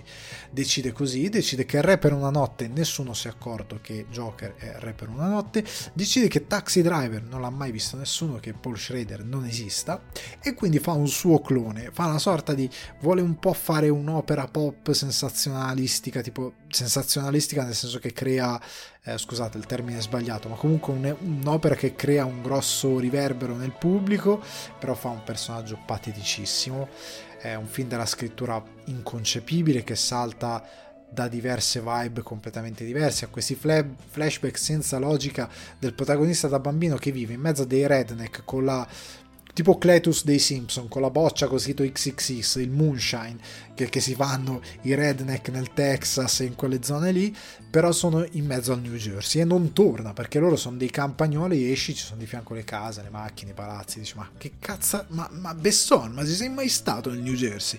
Cioè fai così dici ma sei scemo. Comunque, c'è sta cosa così, è pieno di... Di, di, di, personaggio pateticissimo eh, una scrittura che non torna, eh, che vuole fare troppe cose insieme, a volte involontariamente la commedia dell'anno, cioè al momento quei cagnetti ladri che pare un film della Disney con sotto Miles Davis che rubano, è, è, un film davvero tragico, mancano dei pezzi proprio perché a livello di scrittura non ha scritto il film come si deve, eh, io anche qui ho sentito delle giusti, eh ma questo film non va preso sul serio, allora ogni volta che si critica un film della Marvel dico ma perché lo prendi sul serio? È un film della Marvel. E allora no, vale solo per Besson quando fa questo film, veramente brutto, questo è veramente veramente veramente una roba che Besson ha fatto dei bei film, alcuni meno riusciti, ma questo è proprio brutto. Ora parlando di... Dio mio, questo non ha vinto l'Edwood 2023 per, per è un, un, zicco. Che è Diabolic chi sei? Finalmente riesco a vedere un Diabolic al cinema. Vado con un solo uomo a vedere l'epica conclusione di questa trilogia di Diabolic, o meglio, spero che sia l'epica conclusione e sono rimasto devastato, prima di tutto dal ritmo del film, il film è eterno, è eterno, la percezione del tempo e dello spazio si piegano, tu esci dal cinema, io mi aspettavo di trovare la fine della civiltà, tipo Mad Max con dei razziatori che provavano a derubarmi, in verità era ancora lo stesso anno, sono uscito tipo Kyle McLachlan in, in, in Twin Peaks, che anno è? che anno è? E poi, poi eh, Sheryl lì ha urlato ah! e io sono andato a casa, mi sono trovato a casa sudato. È un film veramente che eh, la scrittura fumettistica è una scelta, sì, ma è una scelta sbagliata, raga. Questa cosa che continua a dire no, ma è una scelta artistica, sì, ma le scelte artistiche possono funzionare o non funzionare. Questa scelta di scrivere come un fumetto di Diabolic non funziona, soprattutto negli anni 60-70, non funziona perché sembrano tutti rincoglioniti, scusate se siamo veramente tutti fuori da, da, da, dici ma che cosa stai dicendo? Nessun attore riuscirebbe a far suonare bene quelle battute lì. E quasi sono degli attori come Valerio Mastandrea che è un bravissimo attore quest'anno ha fatto anche dei bei film al cinema come Adagio e altri c'è ancora domani che qua sembra uno che non ha mai recitato in vita sua. Ma non è colpa sua è colpa della sceneggiatura mi ha messo in bocca che manco Marlon Brando riusciva a farla funzionare fino anche dei ritmi di montaggi che ho dicevo ma perché parlano tutti così? Cioè è strano il, modo, il ritmo dei dialoghi eh, Oltretutto il fatto che le parti in bianco e nero e flashback su Diabolic, quella aperta è eterna. Lui è un bravo lado perché si arrampicava e si tuffava dagli scogli. Quindi se vai, non lo so, metà sud Italia sono tutti Diabolic perché si arrampicano sugli scogli. Cioè è, è, veramente una roba che è inconcepibile per 2000 punti di vista. È, è una cosa anche della messa in scena, il ritmo della scrittura, una storia che la raccontavi in 40 minuti, in 50 minuti invece dura due ore ed è angosciante, veramente angosciante sotto ogni punto di vista. Io credo sia uno dei peggiori film italiani, cioè si, si prende in giro tanto Alex Lariete, qua non c'è oddio, però qua non c'è in alcuni, non in tutti, la recitazione di Alex Lariete, però è veramente devastante. Veniamo invece al premio Ed Wood, cioè per il film delusione in verità in questo caso è il peggior film del 2023 lo faccio a cuore, non proprio a cuore leggero a me dispiace criticare certe opere però ragazzi cioè, eh, eh? The Flash The Flash è il disastro del 2023 nel senso che è un film che in scrittura con due aggiustatine poteva anche funzionare questo è, è, è il caso in cui tu dici se questa esatta sceneggiatura, così identica, la metti in scena in un altro modo, vedi che il film funziona. Però la devi mettere in scena bene, cioè messo in scena, cioè ha dei VFX senza senso. Se non credete a me, c'è VFX Artist React dove vi spiegano anche, è veramente inconcepibile. È un film che pieno, pieno eh, di elementi che potevano funzionare e che in verità uccidono lo spettatore. È un fallimento assoluto del cinecomic, la scena finale con tutti quei cameo. È proprio io era al cima così. Ha delle cose positive, però ha delle cose talmente negative che tu dici, come dicevo prima, questo stesso film fai mettere in scena qualcun altro, funziona di più. Se, per me Muschietti, se non ricordo male, non è così dotato perché questo film è, inconce- è, veramente inconcepibile. Certo, alcune cose di sceneggiatura potevano essere anche riscritte un po' meglio, però. Dio mio, la battaglia finale. Tutto il finale. Tante cose funzionano, altre veramente no. Però The Flash è proprio è il peggio dell'anno perché ha tutto quello che non funziona. Film di major con grandi budget, con VFX inconcepibili per x mila ragioni eh, una sceneggiatura che anche nel suo essere basilare non funziona, una regia che non ha idea manco di come mettere in scena le cose più basilari, che non ha creatività, che non ha spunti, che non ha movimenti, che non ha niente, proprio il niente la sceneggiatura di ehm, The Flash, eh, per certi versi che no, la regia, scusate, di The Flash che veramente va rivista, è il peggio di tutto quello che le major stanno facendo negli ultimi anni, veramente non si può vedere.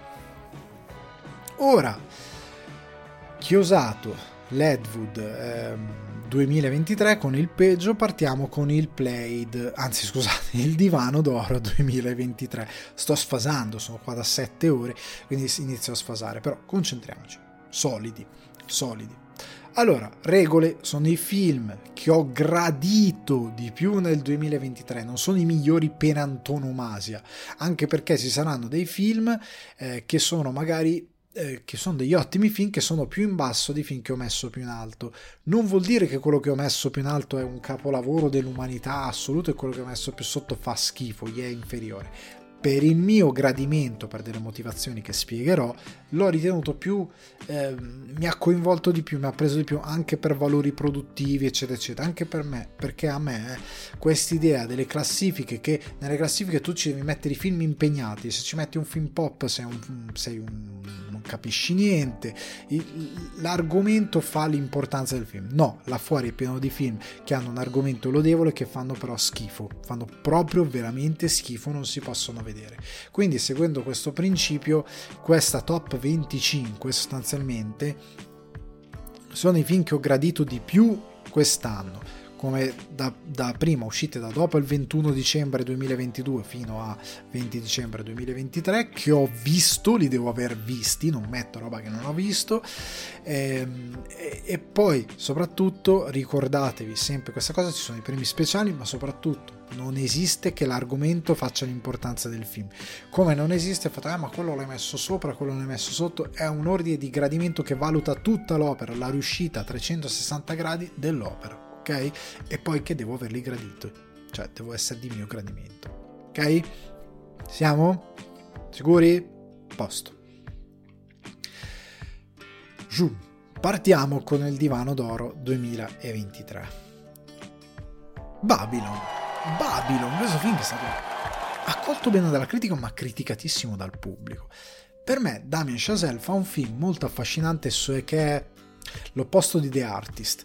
Tanto quanto The Artist vuole essere delicato, eccetera, eccetera, così molto coraggioso, fare un film in bianco e nero, muto, eccetera, eccetera, tanto quanto questo Babylon in verità è chiassoso, è, è, è dissecrante di, una, di un'epoca che eh, soprattutto se guardi certe persone no ma allora sesso, droga, non si faceva niente no, si facevano certe cose un certo tipo di corruzione, un certo tipo di cose esistevano, non è che non esistevano.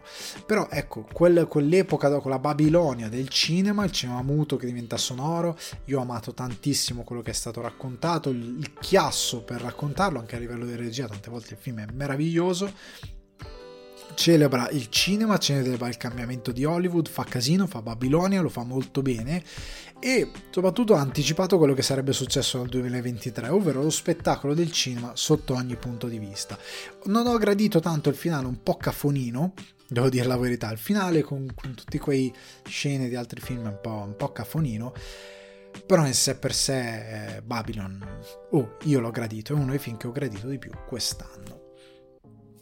Ora arriviamo a un film che anche qua è stato mal ricevuto dal pubblico per i motivi che per me sono sempre soliti e non condivido mai, che è The Creator di Gareth Edwards, che con 80 milioni fa un film che ha VFX più credibili, puliti e realizzati con molta più perizia rispetto a The Flash, film con 200 e passa milioni di budget.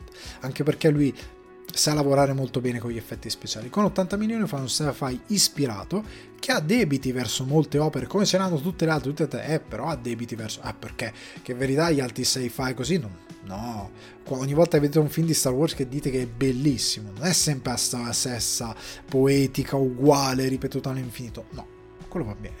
Un sci-fi che però si ispira a tante influenze diverse ma crea una cosa sua, eh, eh, eh, non va bene. Oltretutto è un film che ha il, che mette ancora più luce quanto poco il pubblico è attento alla narrazione ed è sempre più legato a quelle narrazioni dove i personaggi dicono con i dialoghi che cosa sto succedendo. Sto facendo questa cosa che danneggerà i cattivi, cioè lo devono dire perché se lo fai vedere con le immagini, siccome state a giocare con sto cazzarolo cellulare fa delle foto allo schermo, non capite cosa succede. Gareth Edwards ha questo ardire di utilizzare le immagini per raccontare le cose online e piano mancano dei pezzi, secondo me dal montaggio. No, si capiscono le cose, è che dovevi stare attento. Quei tre dialoghi, quei quattro secondi, quel minuto di... Ehm, carrellate, inquadrate, inquadrature, eh, momenti di montaggio in cui ti fanno vedere certe cose, dovevi stare attento. Il fatto che non ti ripetono sette volte come funziona la stessa cosa non significa che il film è raccontato, significa che non riesci a immagazzinare un'informazione lungo un film di due ore. Eh, è un problema. Però Gareth Edwards fa il suo Vietnam dedicato alla tecnologia, all'IA, non demonizzando l'IA, non demonizzando la tecnologia, ma facendo un discorso molto interessante riguardo una società patriottica, vendicativa e bugiarda, che è quella degli Stati Uniti. E la critica molto bene, fa un gran bel film. Quindi The Creator, per quanto la sua narrativa sia lineare, nessuno dice che il film non è semplice, il film è semplice, però meraviglioso nei VFX, meraviglioso nella morale di quello che dice, io l'ho trovato un gran bel film quest'anno, mi è piaciuto opposto The Quiet Girl, film irlandese portato anche in lingua originale, quindi in gaelico, film di grande impatto che eh, parla di cosa significa essere genitori, che non significa per forza il sangue, eh, questa cosa è sangue più denso dell'acqua, è una cazzata per me, eh, l'importante è quello che fai, come in... Um, no, non lo posso dire perché è spoilerissimo, comunque eh, c'è un personaggio nella serie che spiega questo concetto in modo molto interessante. Comunque, i figli, eh, rapporto genitori-figli, cosa significa amare, cosa significa l'amore, film molto bello, mi è piaciuto tantissimo, elegante e aggraziato nella messa in scena, molto ben raccontato, mi ha deliziato tantissimo, sono felice che sia arrivato in tutto il mondo. Chapeau al cinema irlandese che continua con le sue opere qui e là a fare sempre molto bene. Cinema italiano, veniamo Italia, Irlanda, facciamo avanti e indietro. Io capitano di Garrone, l'odissea di questi due ragazzi migranti, un film che non è patetico, che non è ridondante, eh, che mette noi italiani, per una volta noi siamo l'orizzonte, non siamo protagonisti noi, non si parla di noi e delle nostre vaccate, del nostro punto di vista affidato a uomini magici e donne magiche. Eh, bugiarde. Eh, è un film che non tira indietro i colpi, che parla di un viaggio tra momenti onirici e momenti umani, molto crudo sotto certi punti di vista, e ancora una volta parte attraverso il punto di vista di due ragazzi che cercano un sogno, cercano una vita migliore, cercano qualcosa eh, di diverso, cercano di raggiungere un orizzonte dove sperano eh, di essere di avere, di, essere, di avere dignità ed è una cosa verso la quale dovremmo avere molta comprensione considerando che molti giovani in Italia non hanno dignità per come li tratta il paese. Andiamo avanti, altro film di critica, questa volta su Netflix, che è El Conde. Pablo Larraín si ferma un attimo dice no, biopic per ora mi fermo un attimino e fa questo è Il Conde. Lui era piccolino quando c'era Pinochet nel suo paese, però racconta Pinochet come un dittatore vampiro che succhia il sangue eh, del suo paese, ma che effettivamente è una satira politica con la, figura del, de, con la figura del vampiro molto calzante potere, la corruzione del potere, poi il sangue. Mi è piaciuto l'utilizzo del sangue del vampiro perché si lega molto bene al potere, soprattutto quando poi ci sono eh, questa, questa, sorta di Van Helsing femminile che è una suora, quindi il potere, la corruzione, il carnale, il sesso, eh, cosa significa mangiare una nazione, un film visivamente stupendo che fa delle critiche anche al di fuori di quello che è eh, Augusto Pinochet, va anche verso altri personaggi, però non, non, non si può dire niente, guardatelo perché è visivamente stupendo, è così che si gira una satira eh, politica e sociale costruendola su un tema orrorifico, un film che mi è piaciuto moltissimo. Spostiamoci nuovamente, andiamo in UK con un altro film direct to streaming che è Ritrovarsi in Rai Lane di Rain Ellen Miller che ci regala una bella commedia romantica. Questo film ambientato nel sud di Londra molto artistico, eh, che si ispira tanto al Peep Show per raccontare questo incontro assurdo e surreale tra un ragazzo e una ragazza e queste dinamiche che entrano eh, in, in, eh, in, gioco nel momento in cui lui è stato lasciato, sta, sta soffrendo, lei anche ha i suoi eh, patemi d'animo. Scelte di regia e scrittura messe in scena super ispirate, dinamiche, fantasiose e per una volta abbiamo una commedia commedia romantica che si usano sempre meno, anche perché si sanno fare sempre meno, di ritrovarsi in Ray Lane che funziona veramente tanto a livello visivo, a livello di scrittura, a livello di recitazione, a livello di tutto. Finalmente ci regala una visione su un mondo nuovo. Anche qui, ritrovarsi in Ray Lane, come dicevo per Shrinking, per la televisione, ehm, l'Irlanda è molto simile su certe cose. Il sud di Londra molto artistico mi ha ricordato alcune zone di Dublino molto artistiche, molto del nord Europa, questo modo di vivere certe cose. Noi non ce le abbiamo, sfortunatamente, noi viviamo a Mordor. Andiamo avanti, lasciamoci alle spalle Ray Lane e arriviamo a un film che vince anche un premio, il primo premio di, questa, eh, di questo divano d'oro 2023 che va a John Wick Chapter 4 con il premio Jackie Chan per il miglior film d'azione perché arrivato al quarto cap- capitolo Chad Stahelski con un budget incredibile non lo spreca in VFX idioti, li utilizza ma prima di tutto li spreca in li spreca, investe bene in budget eh, dedicato a location, dedicato a eh, girare un film spettacolare fuori di testa, l'opposto di John Woo. Perché qua ha dei piano sequenza folli, quella scena dentro la casa che a un certo punto diventa quel videogioco Hotline Miami in visuale dall'alto, isometrica, con lui che spara con questo fucile con le fiamme, eh, con i proiettili incendiari, è una scena incredibile, ha dei piani sequenza incredibili, delle scene d'azione a livello sia con in Giappone, in tutto il palazzo, con i neon. Eh, con un'estetica stupenda come nel club, quando va nel club che non ha pareti, ha pareti che sono cascate d'acqua. È un film visivamente stupendo, registicamente stupendo, con delle coreografie incredibili. È una festa per chiunque ami il cinema d'arti marziali e il cinema d'azione. Una bella conclusione per John Wick, certo, la durata è quello che è, sono praticamente tre ore di botte. Eh, probabilmente si dovevano dare una, una controllata da questo punto di vista, però io le ho gradite onestamente. Quindi mi è piaciuto molto John Wick, capito? Capitolo 4 che vince appunto il premio Jackie Chan. Andando avanti, il mio amico Guy Ricci con The Covenant che torna, quest'anno due film The Covenant finisce tra i buoni, tra quelli venuti bene, perché questo film che è andato direttamente su Prime Video, peccato, è un gran bel film, perché è un film che parla di fratellanza, di onore e vede questo Jake Gyllenhaal eh, tratto da eventi effettivamente non veri, ma da storie che esistono, sono esistite, perché Jay Gyllenhaal è questo soldato dell'esercito americano che in Afghanistan si avvaleva di eh, locali che erano contro ovviamente il, eh, i terroristi, chiamiamoli così, e sostanzialmente facevano da traduttori per dare informazioni all'esercito americano, con la promessa poi di tornare in America. Ovviamente eh, questo traduttore, una testa calda, interpretato da Dar Salim, bravissimo, che pre- ruba un po' la scena Gyllenhaal in molte parti. È un film che racconta di come gli Stati Uniti hanno anche sfruttato i poveri locali per poi abbandonarli a se stessi e quest'idea di onore, fratellanza, questo debito che ha il personaggio Gillian verso Dar Salim che a un certo punto deve, ris- deve riscattare, deve ripagare, critica in parte eh, l'impiego del militare americano come non, non, sono stati fedeli alle loro promesse e soprattutto ci racconta questa visione della guerra che molti magari non avevano approfondito. Film ben girato, bella azione, bella scrittura, mi è piaciuto come è messo in scena, è un film che secondo me funziona praticamente in toto e l'ho gradito tantissimo, quest'anno mi ha divertito un sacco, è su Prime Video, recuperatelo. Film invece che mi ha fatto bollire il sangue è Rapito di Bellocchio. Bellocchio Bellocchio, cioè, vorrei avere io la vitalità di Bellocchio, che gira 700 film al secondo. Comunque, Bellocchio, eh, se non tollerate la Chiesa, dopo rapito, non la tollererete mai più sotto nessun punto di vista, perché raccontando questa storia vera di questo ragazzino che è stato praticamente sottratto alla sua famiglia, rapito veramente dalla chiesa e convertito, brainwashato a livello lavaggio del cervello per diventare un giga cristiano, parte della chiesa, rinnegando ogni connessione con la sua famiglia, è una cosa che fa veramente ribollire il sangue. È un caso eh, storico molto interessante, fa anche satira della chiesa, in alcuni momenti è una messa in scena molto moderna e molto interessante e anche divertente, eh, racconta il potere della chiesa con intelligenza e racconta una storia vera che appunto vi farà ribollire bollire il sangue, ma l'ho gradito tantissimo.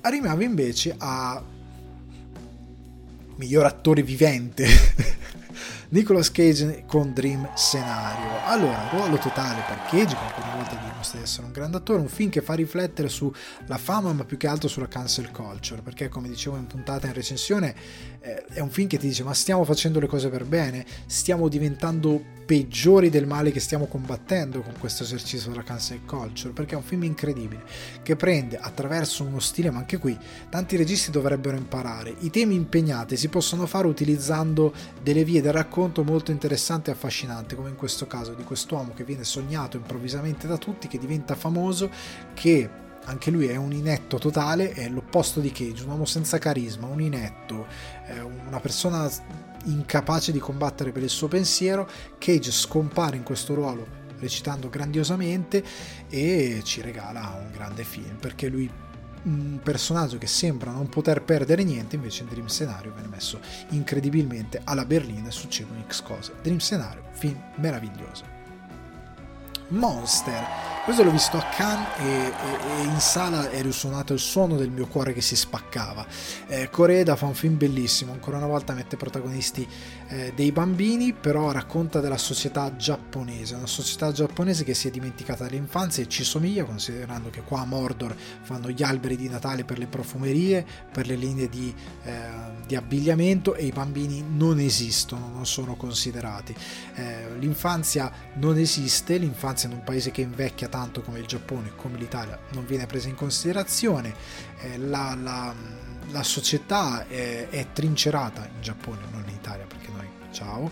Comunque etichette di un certo tipo di educazione sono anche degli scudi per non prendere delle azioni quando qualcosa va male, con una società di adulti eh, dentro dei confini che utilizza anche come scudo per non affrontare certe responsabilità e, in modo anche patetico. E in tutto questo loro non affrontare i disonori ne pagano i bambini che qua sono due protagonisti eh, meravigliosi. Noi vediamo i vari punti di questa vicenda di un professore che viene accusato di percosse su un bambino da una madre eh, che deve difendere il figlio e poi ci sono X dinamiche un film bellissimo mi ha commosso alla fine mi ha spezzato il cuore molto bello Ora, un film che rientra nelle regole del divano d'oro, quindi usciti dopo il 20 dicembre del 2022, che è White Noise. Io l'anno scorso ero lì e lì per farlo rientrare perché stavo per andare a vederlo al cinema, in verità era un orario impossibile, perché era tipo alle 22 e qualcosa, quando è arrivato su Netflix ormai in teoria poteva, doveva rientrare nell'anno scorso, ma siccome non c'è rientrato ho deciso di buttarlo quest'anno. White Noise perché lo metto qua? Qui che è stato criticato, per, no, per, me Noah Baumbach dimostra ancora una volta di essere un gran regista, fa un gran film tratto da un romanzo di Don DeLillo. È un film che fa riflettere sui comportamenti dell'uomo in un momento di crisi, perché c'è un driver che interpreta questo professore che durante questo agente chimico che si espande causa questa sorta di eh, fuga, panico, apocalisse, fino, sembra la città verrà distrutta all'alba per certi versi. Eh, in questo momento di panico la ragione, come lui stesso dice, diventa eh, una sorta di, di, di, di impedimento per, per, per, per, il pericolo, cioè la ragione eh, lo, lo, scu- lo, lo, gli fa un po' da scudo verso del, del panico, verso il fatto che dovrebbe effettivamente preoccuparsi per delle cose però poi effettivamente quando si preoccupa lui impazzisce. E quindi è molto interessante perché fa riflettere sul fatto che in questa apocalisse temporanea diciamo è un po' specchio del presente. Perché lui queste, fa queste lezioni meravigliose in cui parla di Hitler e parla di uomini magici di come nei momenti di difficoltà e donne magiche, ci affidiamo a uomini e donne magiche, persone ovvero che sembrano avere tutte le risposte quando in verità non hanno niente. E è così, è così in White Noise, è così nella nostra realtà. E questo film l'ho trovato meraviglioso, sia messo in scena sia per i messaggi che dà. Le lezioni di driver sono girate in una maniera incredibile. Don Cheadle, bravissimo. C'è Greta Gerwig, bravissimo. Per me è un gran bel film. È su Netflix, recuperatelo. Questo invece film del 2023 di Paul Schrader, lo sceneggiatore più temuto dai sceneggiatori cani di tutto il mondo, che è il maestro giardiniere. Film meraviglioso, metafora della vita, con Joel Edgerton in, grande forma. È un film che parla di rinascita attraverso appunto il giardinaggio, perché questo, questo personaggio con un passato molto oscuro che eh, riprende se stesso, riprende il controllo della sua vita e guarisce in parte la sua vita eh, stando eh, dietro a qual, prendendosi cura di qualcosa più grande di lui, partendo dalla cultura, gli viene dato un libro, lui impara tutto del giardinaggio, si fa una cultura incredibile e prendendosi cura della vita di qualcosa, in questo caso delle piante, impara a mettere ordine della sua. E quindi poi entra quest'altro personaggio che è un qualcosa di ancora più grande di cui prendersi cura che lo aiuterà a risolvere dei conflitti che non aveva risolto perché le piante sono un qualcosa che non gli permette perché non sono un essere vivente come una persona un essere senziente più che altro che gli permette di eh, affrontare de- delle cose che non aveva affrontato nella sua vita. Quindi l'arrivo di questo personaggio cambia tante dinamiche. È un, è, un film che anche qui terapeutico. Io in recensione l'ho chiamato una sorta non è così, ma una sorta di noir terapeutico perché lui è la voce narrante tramite il diario. C'è una Dark Lady che è Sigourney Weaver, c'è una donna un po' più di luce che questa ragazza della quale lui è chiamato a prendersi cura, c'è un crimine, c'è la polizia.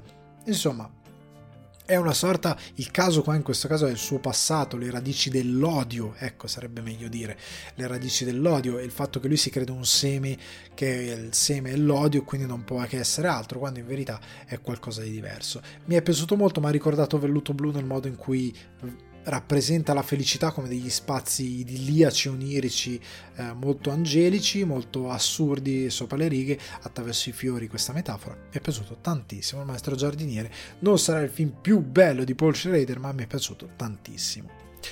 Torniamo in Italia, altro film, però film sul cinema, su se stessi, che è Il Sol dell'Avvenire di Moretti mi aspettavo che a Cannes sarebbe stato gradito moltissimo, in verità è passato un po' in sordina. Eh, di questo Moretti che voleva fare un film, però ne viene fuori un altro, che fa un film sul cinema, fa un film per prendere in giro la sinistra italiana un po' sempre più sconosciuta a se stessa, eh, con pessimismo, speranza, il finale bellissimo di Sol dell'avvenire. È un po' film summa eh, di Moretti e della sua poetica, della voglia di liberarci eh, dalle nostre psicosi, nella vita, di, di, di, liberarci e di guardare a un futuro diverso eh, attraverso le storie. Moretti psicanalizza se stesso, poi col cinema, con la scena eh, che vuole chiamare Scorsese. Eh, eh insomma, è, è, un, è, un, film che ho amato tantissimo, ha fatto tanto ridere, con tutto rispetto per Cassavates, ma noi non stiamo facendo. Comunque, è un film che mi è piaciuto un sacco, io ho voluto veramente bene a Moretti al suo Sol dell'avvenire. Prossimo film, anche questo l'avevo visto a Cannes, è Anatomia di una caduta. Film di Justin Trier presentato a Cannes, mi è piaciuto moltissimo come lo sguardo sui casi di cronaca in un mondo eh, molto freddo e molto pregiudizievole, molto facile a tirare le somme. Riesce a, a parlare di come ehm, riesce a spezzare quest'idea di questo caso eh, di cronaca con la narrazione divisa per dei momenti che molto organicamente si snodano, ma sono momenti ben diversi. C'è il processo, c'è quanto succede, c'è lo sviluppo, l'impatto sui personaggi, e mescola dramma, eh, ironia e un modo di guardare al alla cronaca molto interessante perché eh, diventa poi uno studio dei protagonisti del matrimonio, di, la storia di questa donna che trova il marito morto, che sembra che sia caduto dalla finestra, eccetera, eccetera, però appunto anatomia di una caduta, però si sospetta ovviamente che sia stato ammazzato e quindi viene fatta un'anatomia più che altro dei personaggi, del loro matrimonio, delle loro relazioni ed è interessante vedere come noi spettatori in sala, ma anche che poi in verità siamo gli spettatori dei casi di cronaca, mentre guardiamo il film grazie al film stesso per come si snoda, iniziamo a giudicare lei un po' colpevole più per il carattere di lei, per come analizzano il matrimonio e il rapporto più che per delle motivazioni vere e quindi il film funziona mega tanto perché questa non è giustizia, questo è noi che veniamo influenzati da altro per giudicare qualcuno e magari rovinandogli anche la vita. Film molto interessante, guardatelo perché è stra bello. Qua dovremmo essere in, in, top 10 ormai, quindi sono i 10 film che mi sono piaciuti eh, di più quest'anno. E partiamo da Asteroid City di Wes Anderson, con, eh, che secondo me arriva a sublimazione del suo cinema. Questa è la forma più evoluta del suo cinema ovviamente come ormai capita è quella più mal interpretata perché qualsiasi cinema scalcinato si è messo a fare le promozioni col filtro Wes Anderson. Vi prego smettetela perché siete peggio dell'IA comunque eh, Wes Anderson innamorato un film romantico con un enorme utilizzo della fantasia le parti in stop motion l'alieno la nave è veramente un film che ho trovato molto ispirato eh, che davvero come ha detto anche Del Toro è il massimo di Wes Anderson è lui che ha portato ha elevato il suo cinema tutta la sua poetica a un livello oltre secondo me eh, ha fatto un lavoro incredibile è una vicenda appassionata, divertente, dolce, ho voluto molto bene. Ad Asteroid City ho voluto anche benissimo a quel momento di pochi minuti con Margot Robbie, è veramente spettacolare. Poi torniamo in Italia con La Chimera di Alice Rovacher. Allora, la Rovacher fa un film meraviglioso, trasognato, eh, romantico, con questo Josh O'Connor che è rabdomante di, eh, di, tesori perduti, di tombe etrusche, che sembra un po' un personaggio di Ugo Pratt, sembra un po' corto maltese, vestito di bianco, lungagnone, eh, questi tratti appunto nord europei, inglesi, appunto corto maltese, metà figlio di una gitana metà figlio di un di un, di un, di un eh, marinaio della Cornovaglia, se non ricordo male, gallese, non mi ricordo di dove era il papà di Cortomaltese, comunque eh, di quelle parti lì. Comunque sembra un po' così, però un po' un furfante, un, un uomo di ventura eh, che vive facendo il tombarolo in Italia, un'Italia raccontata come una sorta di canzone teatro da questi menestrelli che cantano le avventure con tutti che stanno lì a sentirli, come se non ne fossero protagonisti, ma in verità lo sono.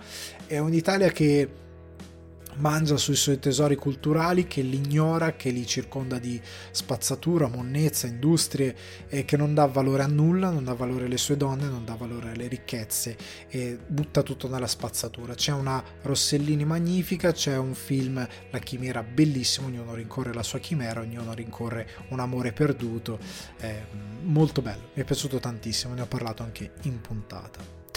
Sempre in Italia, quest'anno boom boom boom, c'è ancora domani e questa bocca chiusa dopo la visione, cantando in lacrime, un film bellissimo. Eh, la Cortelesi eh, non se lo aspettava nessuno, ma ci racconta il cuore di questo paese, nel bene e nel male. Racconta cosa significa eh, la cultura che ha sminuito le donne. Noi parliamo sempre, guardate in televisione, ah mia nonna, ah mia nonna, ah che donna, ah che donna, però erano donne davvero sminuite, che molte volte facevano molto di più di quanto eh, si poteva eh, di quanto era raccontato in verità dalla percezione del mondo e dalla narrazione del mondo per le famiglie facevano delle cose incredibili, erano delle donne di ferro che hanno ricostruito l'Italia e alle quali non gli è stato dato il dovuto riconoscimento. Uomini d'onore che in verità sono dei mezzuomini, ci sono anche degli uomini d'onore, degli uomini che sanno comportarsi in quanto tali, che hanno gentilezza, eleganza e intelligenza e, eh, e, sanno cosa fare quando è, gli viene chiesto di farlo o quando è il momento di farlo. È un film che significa che sa cosa significa prendere posizione che partecipazione certo è libertà, ma è pure resistenza, come dice la canzone di Silvestri, eh, che poi è una citazione. Comunque, è racconta un momento fondamentale della storia del nostro paese, democrazia, della democrazia, di come siamo eh, rimasti indietro rispetto a certi principi, lo fa con una grazia, un umorismo è un film che mi ha commosso profondamente. Lo ringrazio con tutto il cuore per quello che ha raccontato. È un film meraviglioso che ha vinto il cuore del paese di tutti gli spettatori perché ha portato in sala una quantità enorme di pubblico. Come si è detto, top 10 degli incassi di sempre del cinema italiano, secondo posto degli incassi dell'anno, Cortellesi. Sei la donna del momento e de, di tutti i momenti, probabilmente visto il risultato che hai raggiunto. Andiamo avanti, ci rispostiamo in Irlanda con Gli spiriti dell'isola di Martin McDonagh, un film stupendo, qua la vecchia Irlanda, quella eh, delle guerre civili, ma molto molto molto lontana, perché qua siamo su un'isola fuori da dei cannoni che sparano e da questa, eh, questa, questa questa linea di dialogo che dice spero che qualsiasi cosa che stiate lottando ne valga la pena, una cosa del genere. Eh, una Dublino che è lontana, siamo lontani dalle guerre civili, ma siamo su questa isoletta dove eh, ci sono questi contrasti tra questi due amici ed è un film bellissimo, mi è piaciuto tantissimo McDonald's, sempre straordinario, che riesce a unire il misticismo della Banshee rispetto a questi conflitti lontani e vicini, eh, si combatte eh, per trovare un senso a tutti questi conflitti, eh, un film su vita, morte, su come la vita senza scopo possa essere un fardello enorme eh, e come forse cercarne uno troppo alto rispetto a quello che in verità è cioè andare nei rimpianti piuttosto che in quello che potremmo fare può essere una cosa che ci può distruggere piuttosto che trovare una cura a quelle che sono le nostre eh, emozioni e i nostri conflitti. Film bellissimo, l'ho amato. Torniamo negli Stati Uniti e parliamo di Killers of the Flower Moon. Scorsese fa un film epico, delicato eh, su, e dedicato alla tribù Osage, a quello che gli è stato rubato. Forse un film non proprio eh, nei tempi del cinema, che può diventare di grande impatto per tutto il pubblico, però tuttavia un film straordinario. Rispettoso di quello che racconta, eh, il romanzo originale, se non ricordo male, è molto più basato sull'indagine, qua si basa di più sull'amore. Eh, l'amore, eh, l'avidità, la crudeltà del delle origini del, degli Stati Uniti e la conclusione di Scorsese molto bella, molto rispettosa, con uno Scorsese che dimostra tutto il suo tatto nel saper raccontare la storia, un film che l'ho trovato crudo, l'ho trovato intelligente, l'ho trovato appassionante, un film di eh, 3 ore e 20, 3 ore e mezza che però scorrono come se fossero due un film meraviglioso. Scorsese magari dovrebbe imparare a gestire un po' più il tempo, non imparare, tornare a gestire un po' più il tempo, forse per avere un grande impatto di più sul pubblico, ma magari mi sbaglio.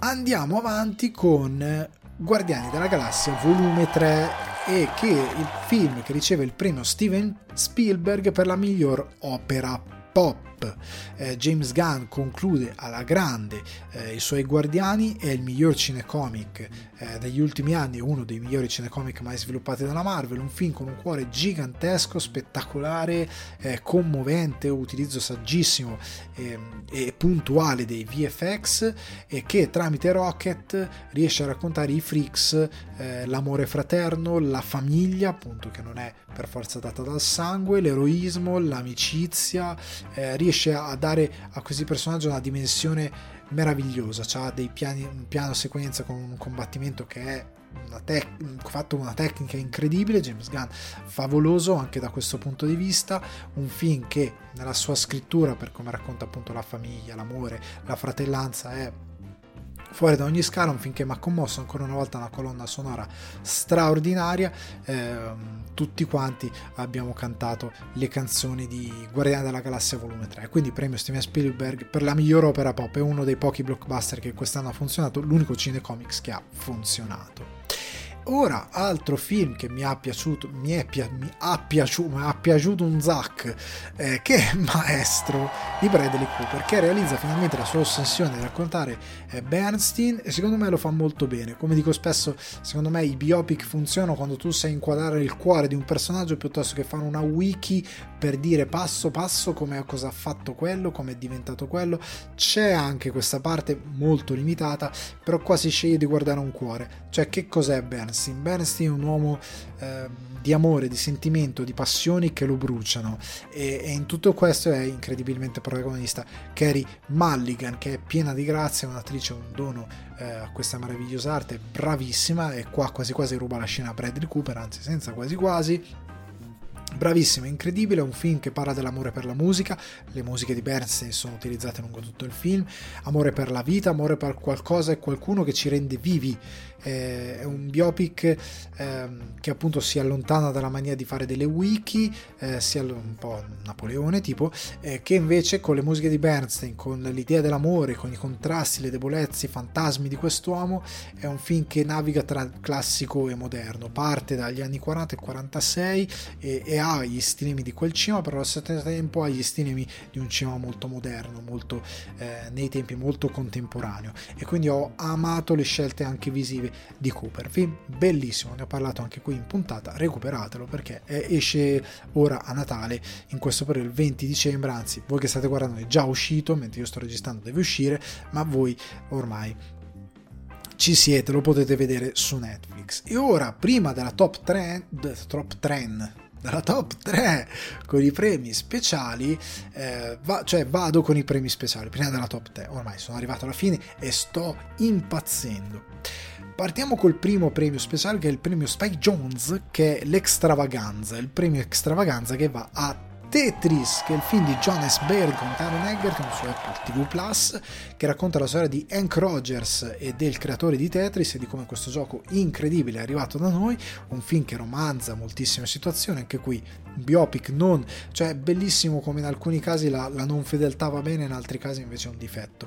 Comunque che romanza alcune situazioni, alcune cose ovviamente sono state spettacolarizzate come inseguimenti in auto molto sopra eh, le righe rispetto a quello che è successo nella realtà, però sostanzialmente il racconto è molto affascinante, molto interessante. Se amate i videogiochi o anche se non l'amate, il Tetris io credo che l'abbia giocato anche, anche i fermenti lattici conoscono il Tetris. Quindi, secondo me, se vi fate Apple TV Plus per recuperare le belle serie di cui vi ho parlato, vi potete recuperare anche questo film. A me è piaciuto anche Tetris altro premio speciale che è il premio Harry Dean Stanton all'interprete simbolo del 2023 che lo do a Killian Murphy, l'attore irlandese non è inglese è irlandese, nonostante la Brina Sans siamo stati tutti fissati con Brendan Fraser, secondo me lui è l'attore simbolo del 2023. Lui con quella sua faccia scavata da Oppenheimer è l'attore che ha dominato la chiacchiera questo 2023, è un attore sontuoso, bravissimo, incredibile, non viene mai celebrato abbastanza, spero che da qui in poi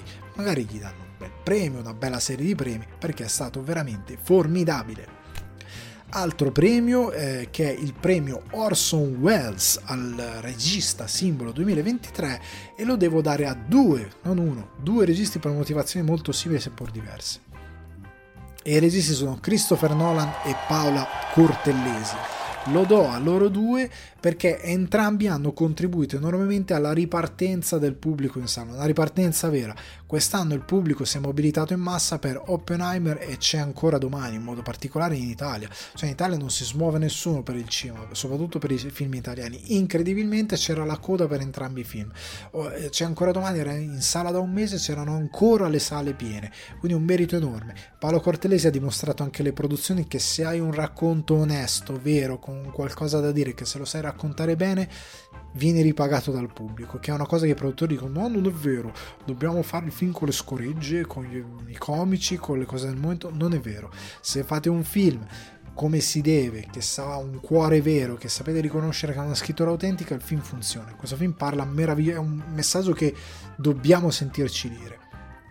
E Paola Cortelesi lo ha fatto incredibilmente e ha portato il pubblico al cinema contestualmente no, no, non vi piace, non vi piace, qual è il vostro parere sul, sul, sul regista? Però sta di fatto che lui porta la gente a cinema per vedere un biopic su Oppenheimer, cioè su un fisico, ma quando cazzarola mai la gente si smuove e fa fare questi incassi per vedere un, un, un biopic su un fisico? Mai nella vita. Lui è riuscito a portare in sala a parlare di un tema anche molto delicato e l'ha fatto secondo me molto bene, quindi gli va tanto di cappello di Natale a, a Buon Nolan che è riuscito a fare questa operazione. Quindi secondo me il premio eh, se lo merita con tutto il cuore.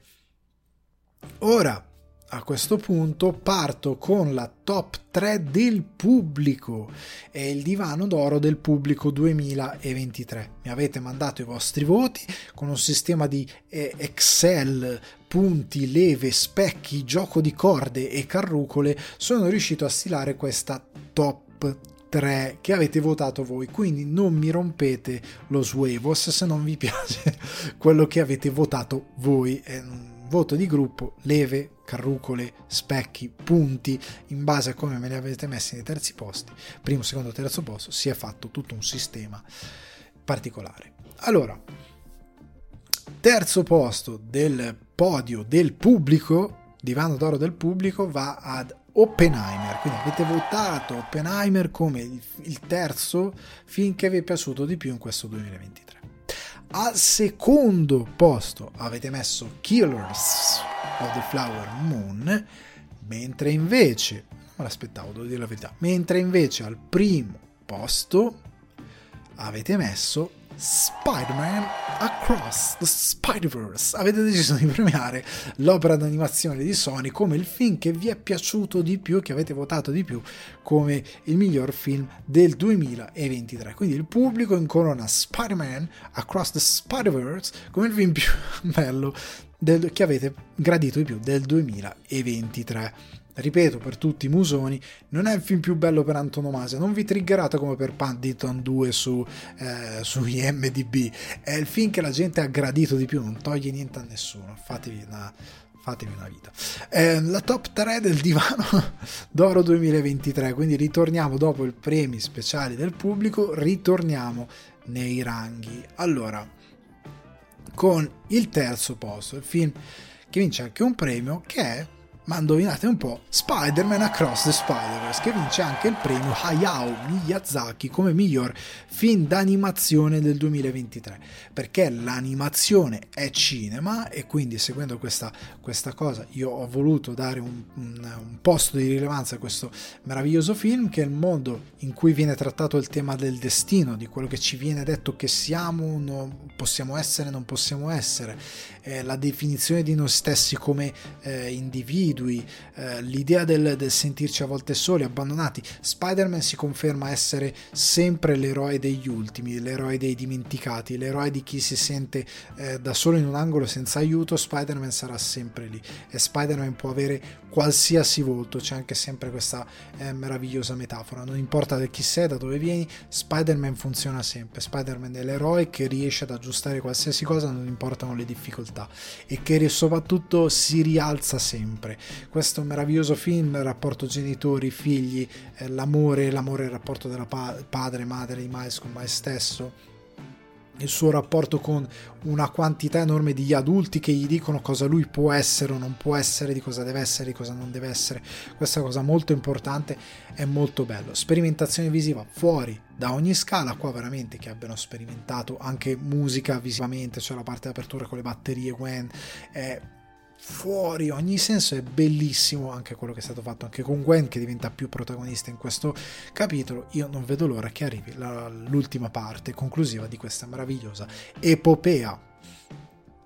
Al secondo posto eh, raga io credo l'abbiate intuito al secondo posto non poteva che esserci Oppenheimer. Nolan ci porta un personaggio con eh, conflitti, maledizioni, che racconta il peso della scienza e della conoscenza in un momento storico molto preciso. È un po' alla si alza il vento, nel senso che tu puoi costruire gli aerei, tu puoi studiare un certo tipo di fisica solo ed esclusivamente perché in un certo modo in quel momento serve che venga sviluppata un'arma che ponga fine a tutti i conflitti, in un certo senso questo conflitto mondiale che stoppi le cose, però nessuno si rende conto di che cos'è il peso di questa scoperta scientifica, lo stesso Oppenheimer, eh, il modo in cui viene eh, messo in scena il genio, le visioni, tutto in modo molto pratico, senza eh, VFX, i VFX qua sono molto invisibili, il modo in cui non viene mostrata l'esplosione della bomba atomica, ma come viene mostrato gli effetti della bomba atomica su chiunque sta attorno, questo il modo anche in cui viene usato il messaggio audio, il montaggio, eh, Nolan fa veramente un lavoro spettacolare con Oppenheimer che si divide da spazi onirici, sogni a occhi aperti, eh, una eh, narrazione molto... Eh, de- dei conflitti che è una narrazione molto egoista e assassina, una nazione anche più che altro, eh, che ha dei conflitti egoisti assassini. Un film affascinante, scelta di messa in scena veramente eh, molto impressionanti, è un film che ha un peso molto rilevante, nonostante una grande durata, un film che scorre molto bene, io ho voluto un sacco bene e pa- parla anche di come un certo tipo di, di, di, di, conoscenza sia poi stata buttata via appena non serviva più. Gli Stati Uniti quest'anno non sono stati dipinti molto bene al cinema, sono molto molto molto criticati. Infine, il Divano d'Oro 2023, quindi il film che ho gradito di più, che vince contestualmente anche l'ultimo premio di questa serata, eh, il film che per me fatto esplodere il corazon perché mi è piaciuto un sacco. Va Decision to Live che vince il premio Quentin Tarantino per la sceneggiatura croccante 2023. Park Chan-wook fa un neo-noir romanticissimo e ispirato eh, che ha passione, ossessione, che eh, mescola il suo modo di fare cinema con Hitchcock, tutto si fonde, dà vita a un film con una messa in scena, con delle idee spesso incredibili, che mischia appunto anche umorismo, eh, neo-noir, tensione, omicidio, desideri carnali, tutto si mescola e diventa un cinema straordinario. Io veramente la visione in sala è stata spettacolare, è stato bellissimo vedere questo film in sala, non vedo l'ora di vederlo in, in home video. È il film che mi è piaciuto di più di questo 2023, nel suo overall, nel suo totale è quello che mi ha appassionato di più, quello che ha funzionato per me di più dall'inizio alla fine. L'ho gradito moltissimo, è un film eh, che mi ha davvero mi ha illuminato per certi versi. La visione al cinema è stata molto gradita.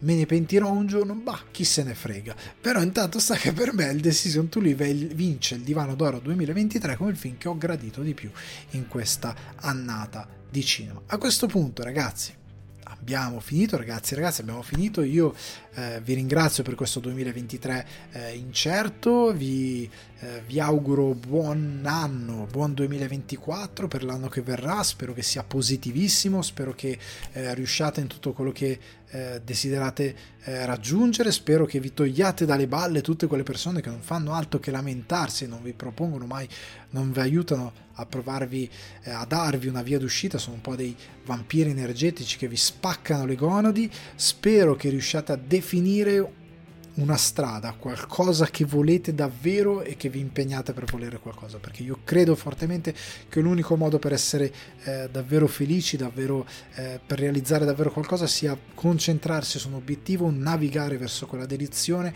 e in quel modo tutte le cose credo che si sistemeranno, al di là di quello che sono conflitti, problemi, eccetera, eccetera, le cose andranno tutte al loro posto se prenderete una direzione, se vi dedicherete a quella direzione. Le difficoltà ci sono, ci saranno, ma navigate per qualcosa che volete, non state lì a piangere su cose eh, come poteva andare, come non poteva andare, e eh, questa cosa non va bene, faccio i meme sul governo, navigate per realizzare qual- qualche cazzarola di cosa piuttosto. Scusate, muoio, piuttosto che lamentarvi di qualsiasi altra cosa. Io vado, io in questo momento eh, devo ancora fare Natale, voi l'avrete già fatto, io l'avrò già fatto quando guarderete, però vado a fare Capodanno, vado a fare Capodanno, le lenticchie con lo zampone ve le mangiate voi, io mangio qualcos'altro di buono. Eh, mi vado a mangiare probabilmente l'ennesimo pandoro, panettone, qualsiasi dolce col mascar- con la crema al mascarpone fate i bravi, buon cinema, buona televisione, volete bene, vogliate bene al vostro compagno, alla vostra compagna, al cane, al gatto, al criceto, al, al procione, al, al, al, polpo che tenete nell'acquario, a quasi vostri cari e vostri amici e niente. Ciao, grazie ancora per essere stati qui. Ciao. Buon Natale, buon,